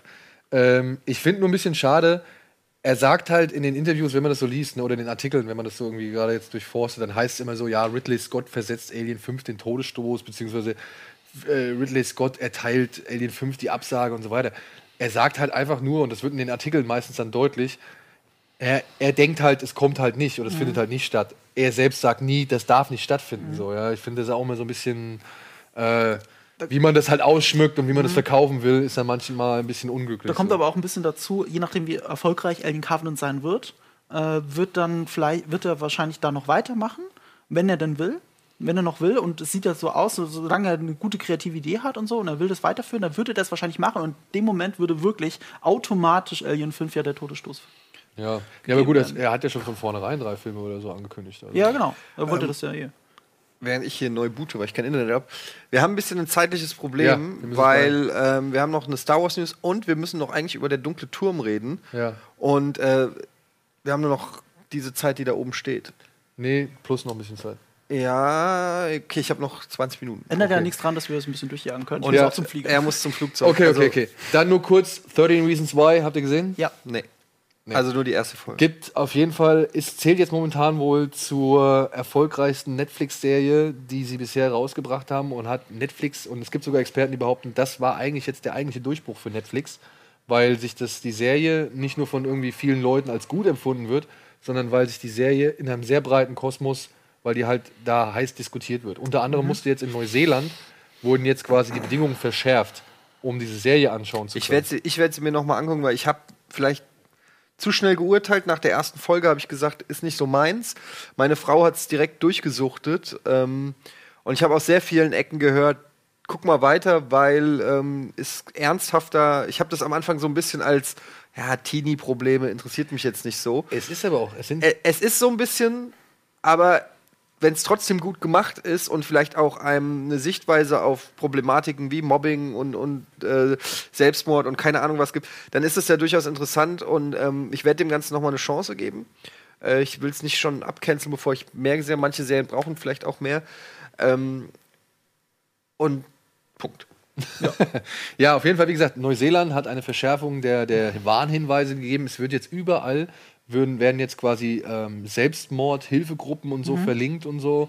Äh, ist jetzt Bedingung quasi, nicht nur, nicht nur bei Neuseeland, sondern auch, glaube ich, äh, weltweit. Kommt jetzt so eine Tafel am Ende. Das ist doch Anfang. klasse, wenn eine Serie was bewirken kann. Ja, ja. Und jetzt gibt es aber halt auch Kritiker, die sagen, oh nee, das wird irgendwie fördern und das wird irgendwie begünstigen und äh, Selbstmord als, als Ausweg irgendwie anbieten Mhm. und sonst irgendwas. Wohingegen zum Beispiel eine Darstellerin der Serie, die Mutter von äh, Hannah, dem Mädchen, das sich umgebracht hat, äh, Die aus irgendwie. Grey's Anatomy, ne? Ja, genau, die aus Grey's Anatomy. Die geht halt hin und sagt halt, ey, das müsste eigentlich Pflichtprogramm an jeder Schule sein, ja, äh, weil es halt nicht irgendwie so glatt gebügelt ist und irgendwie schon, sag ich mal, auch ja die, die Drastik dahinter irgendwie begreifbar macht, so ja. Also geht auf jeden Fall heiß her. Äh, es freut mich, dass diese Serie doch dann ähm, letztendlich aus dem Nichts kam und so eingeschlagen hat. Also hätte ich auch nicht gedacht. Ich bin nicht der allergrößte Fan, aber ich respektiere auf jeden Fall die Serie. Ich fand es auch ganz gut. Und zweite Staffel ist jetzt auch schon gerüchteweise in Planung. Ja, da bin ich gespannt, was sie daraus noch, hat die nochmal 13 Tapes aufgenommen oder was? Nee, das wird sich wahrscheinlich um eine ganz andere Geschichte handeln. Okay. Es gibt kein zweites Buch. Ja, es gibt kein zweites Buch. Ähm, ja, dann gut, machen wir schnell. Ja, machen wir schnell. Ich habe ich hab, ich hab neulich ein Video, im Livestream habe ich, glaube ich, eine Viertelstunde nur über die Serie geredet. Das reicht. Guckt's Fandst du sie an. komplett gut? Ähm, ich fand sie, also ich fand sie gut genug, um sie am Stück durchzugucken. Ja, okay. Und das spricht ja für die Serie, aber super gut fand ich sie auch nicht, immer über vieles. Und das ist das Interessante eben daran, da kann man wirklich diskutieren über die Motive, ob das jetzt so ist, wie es ist, nicht zu karikaturhaft ist, zu konstruiert, zu klischeebehaftet oder ob es doch sehr nah an dem ist, was wirklich passiert. Und das ist der, auch einer der Gründe, warum sie so erfolgreich ist. Man redet drüber. Ja. Sie bietet es an. Man kann ja, darüber diskutieren. Also solche, solche Diskussionen sind wohl halt noch nie über eine Netflix-Serie ge äh, geführt worden, weil entweder sagt man, ich interessiere mich nicht für House of Cards, oder alle anderen sagen, ey, House of Cards Es voll ist, geil. es ist eine Serie, die auch viele Altersschichten, glaube ich, anspricht. Und genau, auch, auch äh, Und Alter, Männer glaub wie mal, das wird Frauen für uns auch noch ein so. Thema, Alter. Ja, ey, ich habe mir, ah, das kann ich, erzähle ich besser nicht. Ich habe, meine Mutter hat mir erzählt von einem äh, ehemaligen Schüler von ihr, der mittlerweile auch schon 50 ist, mit dem sie immer noch Kontakt hat. Und äh, dessen Sohn wurde in der zweiten Klasse äh, in die Toilette gesteckt und die haben ihn gezwungen, äh, ins, quasi den Kopf ins Urinal gesteckt. In der zweiten Klasse. Also wir reden von der fucking Grundschule. Ja, und auch verprügelt und so. Und ich habe das gehört, mir ist so der Kamm geschwollen und er hat halt meine Mutter angerufen, weil er gesagt, weil meine Mutter war Schulleiterin und er hat halt gemeint, was soll er jetzt, und sie hat auch mal im, im Kultusministerium gearbeitet und hat sie gefragt, was, wie, wie ist die Herangehensweise? Und bei mir, ich wäre gar nicht auf die Idee gekommen, ähm, ich, mein erster Gedanke war, wie bei ähm, True, äh, äh, True äh, Cops, nee, wie heißt True, True Police, True, True Detective? True Detectives, wo, ähm, wo Colin Farrell an der Tür klingelt bei dem einen, Vater die Tür aufmacht und direkt Mün ihm direkt eine Münz. Und ich habe gesagt, alles klar, ich bestelle mir jetzt Quarzhandschuhe. Und das habe ich auch gemacht. Ich habe mir original Quarzhandschuhe bestellt. Weil ich schon, ich war so sauer. Ich meine, es gibt dieses Bedrohungsszenario in meinem Leben gar nicht. Ja? Mein Sohn geht in fucking Kita und das größte Herausforderung ist für ihn, eine Banane zu öffnen. Aber ich habe schon mir fucking Quarzhandschuhe gekauft, einfach nur schon, um ready zu sein. In dem Moment, wo mein, einer meinen Sohn ins Urinal steckt, ich gehe nicht zu dem, der den ins Urinal gesteckt hat. Ich klingel bei den fucking Eltern, weil die, die Eltern haben's ab, die, die Eltern haben versagt. Wenn dein Kind andere Kinder den Kopf ins Urinal steckt oder verprügelt, hast du als Elternteil versagt, dann musst du bestraft werden. Und ich gehe da, und wenn ich in den Knast gehe, und dann verprügel ich den Vater von dem Sohn vor den Augen seines fucking Sohnes. Ich, ich habe so einen Hass, wenn ich sowas höre. Dieses Bullying und dieses Fertigmachen von Kids weißt du, in was der Schule Schule. das Problem sein wird? Ja, dass ich in den Knast gehen muss und mein Sohn ohne Vater aufwächst. Ja, aber dafür würde er nicht mehr. Ich weiß nicht, was schlimmer ist. Ähm, vielleicht ein paar Jahre auf den Vater zu verzichten oder in der Schule nicht mehr aus dem Uri äh, Urinal zu saufen. Aber mh, siehst du mal anders. Ich weiß, man darf keine Selbstjustiz machen, aber wenn ich dann höre, was du normalerweise für Wege gehen musst, und der hat dann erzählt, er hat sich an die Schulleitung gewendet und die haben gesagt, ja, aber und so, da wär, ich krieg so, ich krieg Haarausfall, wenn ich das sehe. Wenn ihr, ganz ehrlich, Leute, wenn ihr, es gucken diese Sendung gucken 50.000 Leute, ey, Bullying, Leute fertig machen in der Schule, handgreiflich werden. Wer das macht, ist äh, für mich eines der größten Arschlöcher. Also es ist für mich ein absolutes No-Go. Das sollte man nicht machen. Und wenn ihr es mitkriegt, dann helft denjenigen. Zivilcourage, äh, geht dazwischen, guckt es euch nicht an, haltet nicht das Handy drauf und filmt den Scheiß und stellt es hoch, sondern haut allen auf die Fresse, die das Handy draufhalten. Ich krieg die Krise. Aber macht, haut ihn auf die Fresse ohne Gewaltandrohung. Also ohne, haut niemandem auf die die Androhung, einfach zuhauen. Nein, Verhindert es. Macht es nicht, nicht auf die Fresse hauen, aber gedanklich. Ähm, du, erstmal natürlich kann man das nur unterschreiben, der Appell ist richtig, aber ich, was ich jetzt wieder interessant finde, um den Bogen zu 13 Reasons Why zu schlagen, es zeigt ja auch die Täterperspektive. Es zeigt ja auch, wie es überhaupt dazu kommen konnte, dass es ja auch eine Spirale ist, eine soziale Spirale, die Leute dazu bringt, andere Leute auszugrenzen. Okay, das kann ich jetzt nicht beurteilen, weil ich es nicht gesehen aber, habe. ähm, da ist doch die Frage, was machst du, wenn sich rausstellt, dass dein Sohn bei jemand anderen. Weil hast du dann wirklich versagt oder Ja. ist das immer noch der Moment, wo du jetzt ja, das Kind ich glaube, dann habe ich versagt. Glaube ich wirklich, also ich glaube, das ist nicht per se so. Ich, ich, ich verstehe schon, auch nicht dass du sagst, die Eltern Teil sind Runde. Na, Moment, schuld Moment. das Kind, dass, mal, dass Kinder sich gegenseitig Händeln an den Haaren ziehen und Ja. mal am Bein stellen, ist eine Sache. Das wird sich, glaube ich, nicht verhindern lassen. Und da ist vielleicht auch mal ein fieserer Spruch dabei. Mhm. Und ich war auch nicht immer nett zu meinen Klassenkameraden. Äh, das ist die eine Sache.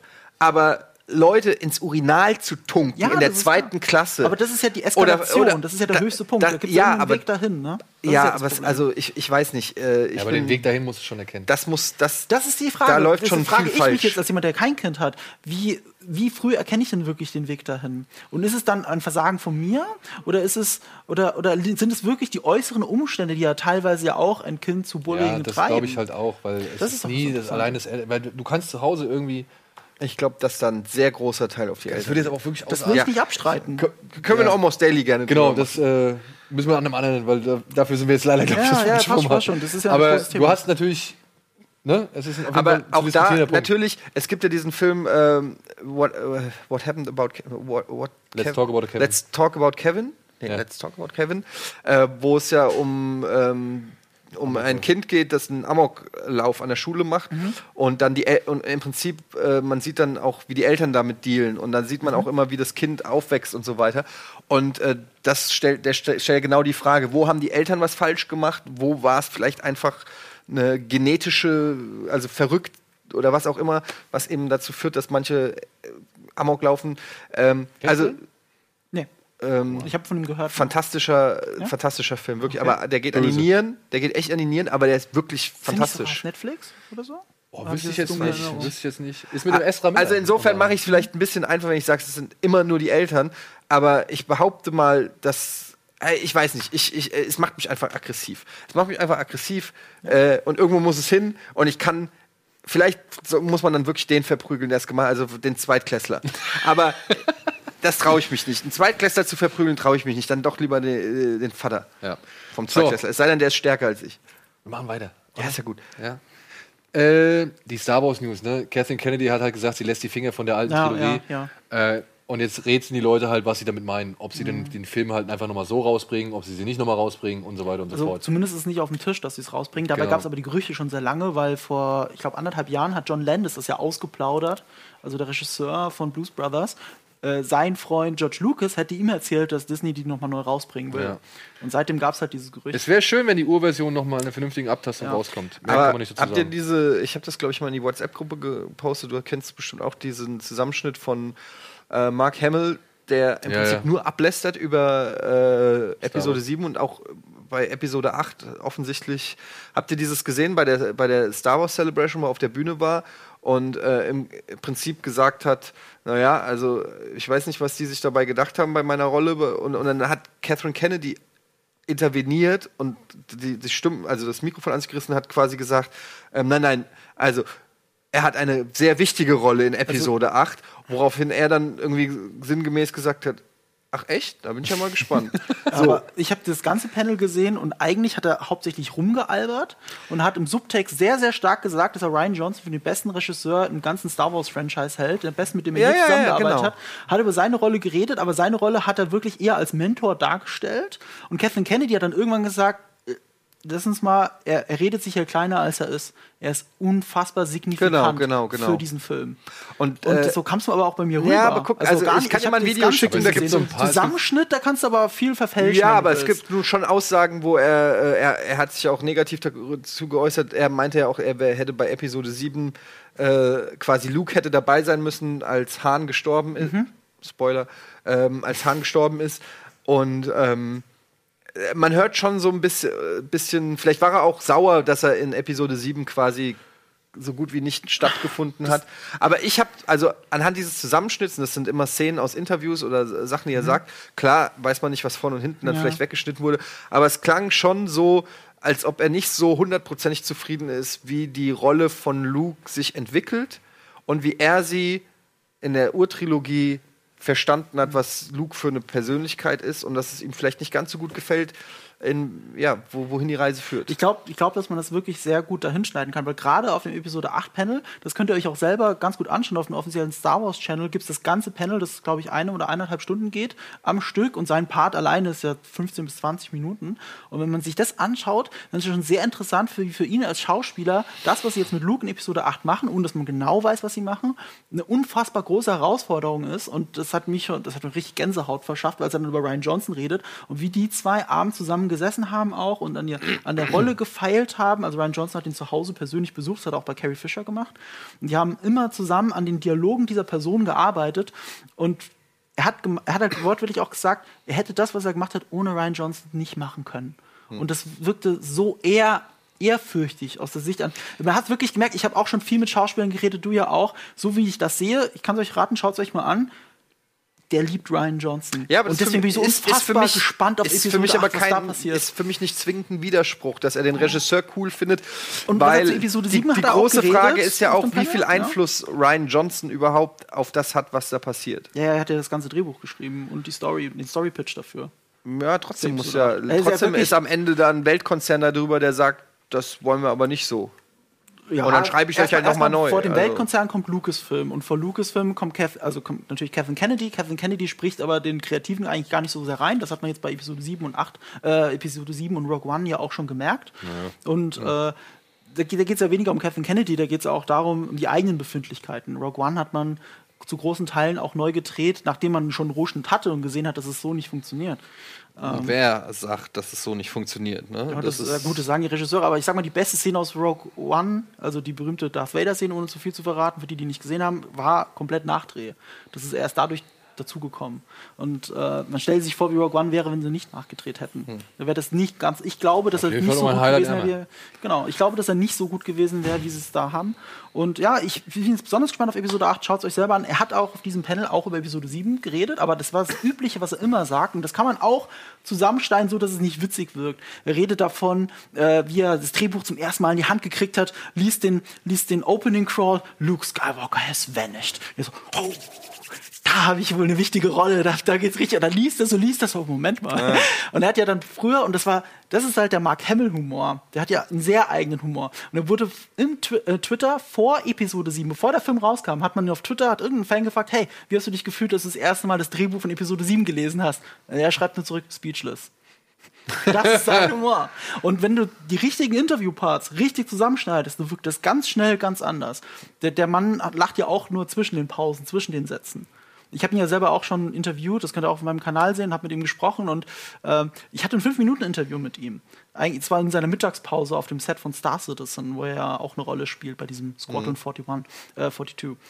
Und daraus wurde aber ein 15-Minuten-Gespräch von ihm ausgehend, weil ich ihn halt Sachen gefragt habe, die mit seiner Schauspielerei eben zu tun haben. Der Widerspruch, der spielt einerseits Joker, den faszinierendsten Bösewicht aller Zeiten und gleichzeitig diesen äh, Hero of Virtue, Luke Skywalker, wie das alles zusammenpasst und hat dann von seiner Karriere erzählt. Du merkst, dass Luke äh, Spark Hamill jemand ist, der sehr schnell in einen gewissen Redefluss kommen kann, wenn man ihm die richtigen Fragen stellt, wenn man auch mehr fragt als nur Luke Skywalker und bittet, Anekdoten vom Set zu erzählen. Und wenn du davon jetzt gewisse Sachen nimmst und schneidest die richtig zusammen, dann wirkt das ganz schnell ganz anders. Ich kann euch nur empfehlen, das eher ungeschnitten, dieses Panel und so zu Ich habe das. Panel Ach, hast du auch gesehen? gesehen. Ja, ja. So. Aber ich, ich muss dir mal das Video zeigen. Wir können es uns Mhm. gerne noch mal, Ja, ja, noch mal drüber gerne. unterhalten. Ähm, es wirkte für mich jetzt schon von den Aus. Ich kann es jetzt auch nicht Mhm. zitieren, weil ich dazu schon vergessen habe. Es wirkte aber jetzt für mich nicht komplett aus dem Kontext gezogen, Mhm. sondern es wirkte schon, als ob da ernsthafte Kritik ist.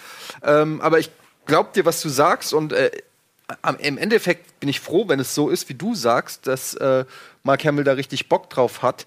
Ähm, Und hoffentlich zu einer wirklich entscheidenden Figur wird. Ne? und, und, und sich auch damit identifizieren kann, ähm, was da passiert. Für mich wäre nichts Schlimmeres, als wenn das so ein Ding wäre, ja, ich mach's halt, so wie man es vielleicht auch ein bisschen bei Harrison Ford das Gefühl hatte.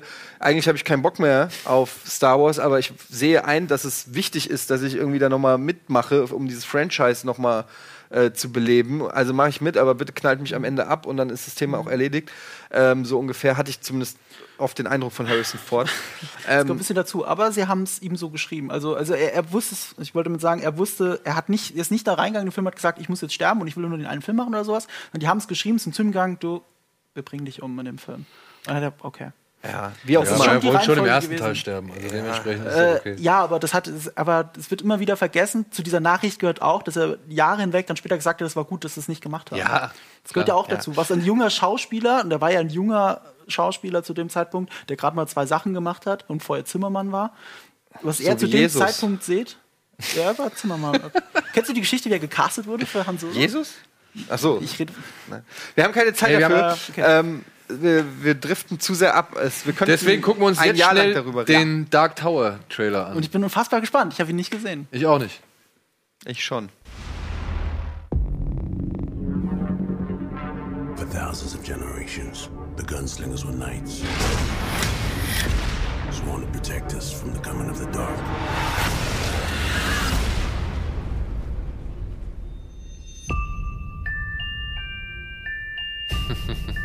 These visions, as you call them. What do you see? I see a tower, the man in black, and the gunslinger. They're just dreams. They're not real, Jake.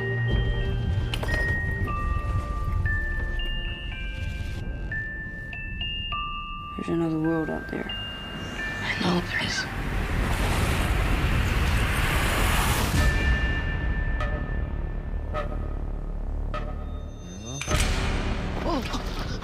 You? It's you. You're a gunslinger, right? There are no gunslingers. Not anymore. Why does the man in black want to destroy the tower? The tower protects both our worlds. If it falls, hell will be unleashed. He's like the devil, isn't he? No. He's worse. You can't stop what's coming. Death always wins. Your world might be gone, but mine isn't. You let that tower fall, billions of people die. Do they have guns and bullets in your world? You're gonna like Earth a lot. All right, let's go. You clawing your way out of the darkness. Did you tell the kid whoever walks with you dies by my hand? Of us. I do not aim at my hand. he who aims with his hand has forgotten the face of his father. I aim at my eye. I do not shoot with my hand. I shoot with my mind. Jake! I do not kill with my gun.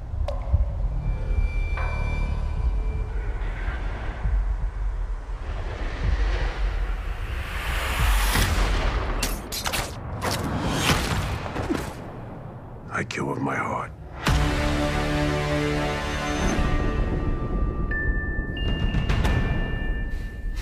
Okay. Bevor wir dazu jetzt was sagen, haben wir ein kleines Reaktionsvideo von unserem Kollegen Wolf Speer, der sich extra die Mühe gemacht hat, heute Morgen noch etwas aufzunehmen. Ähm, einmal kurz bitte.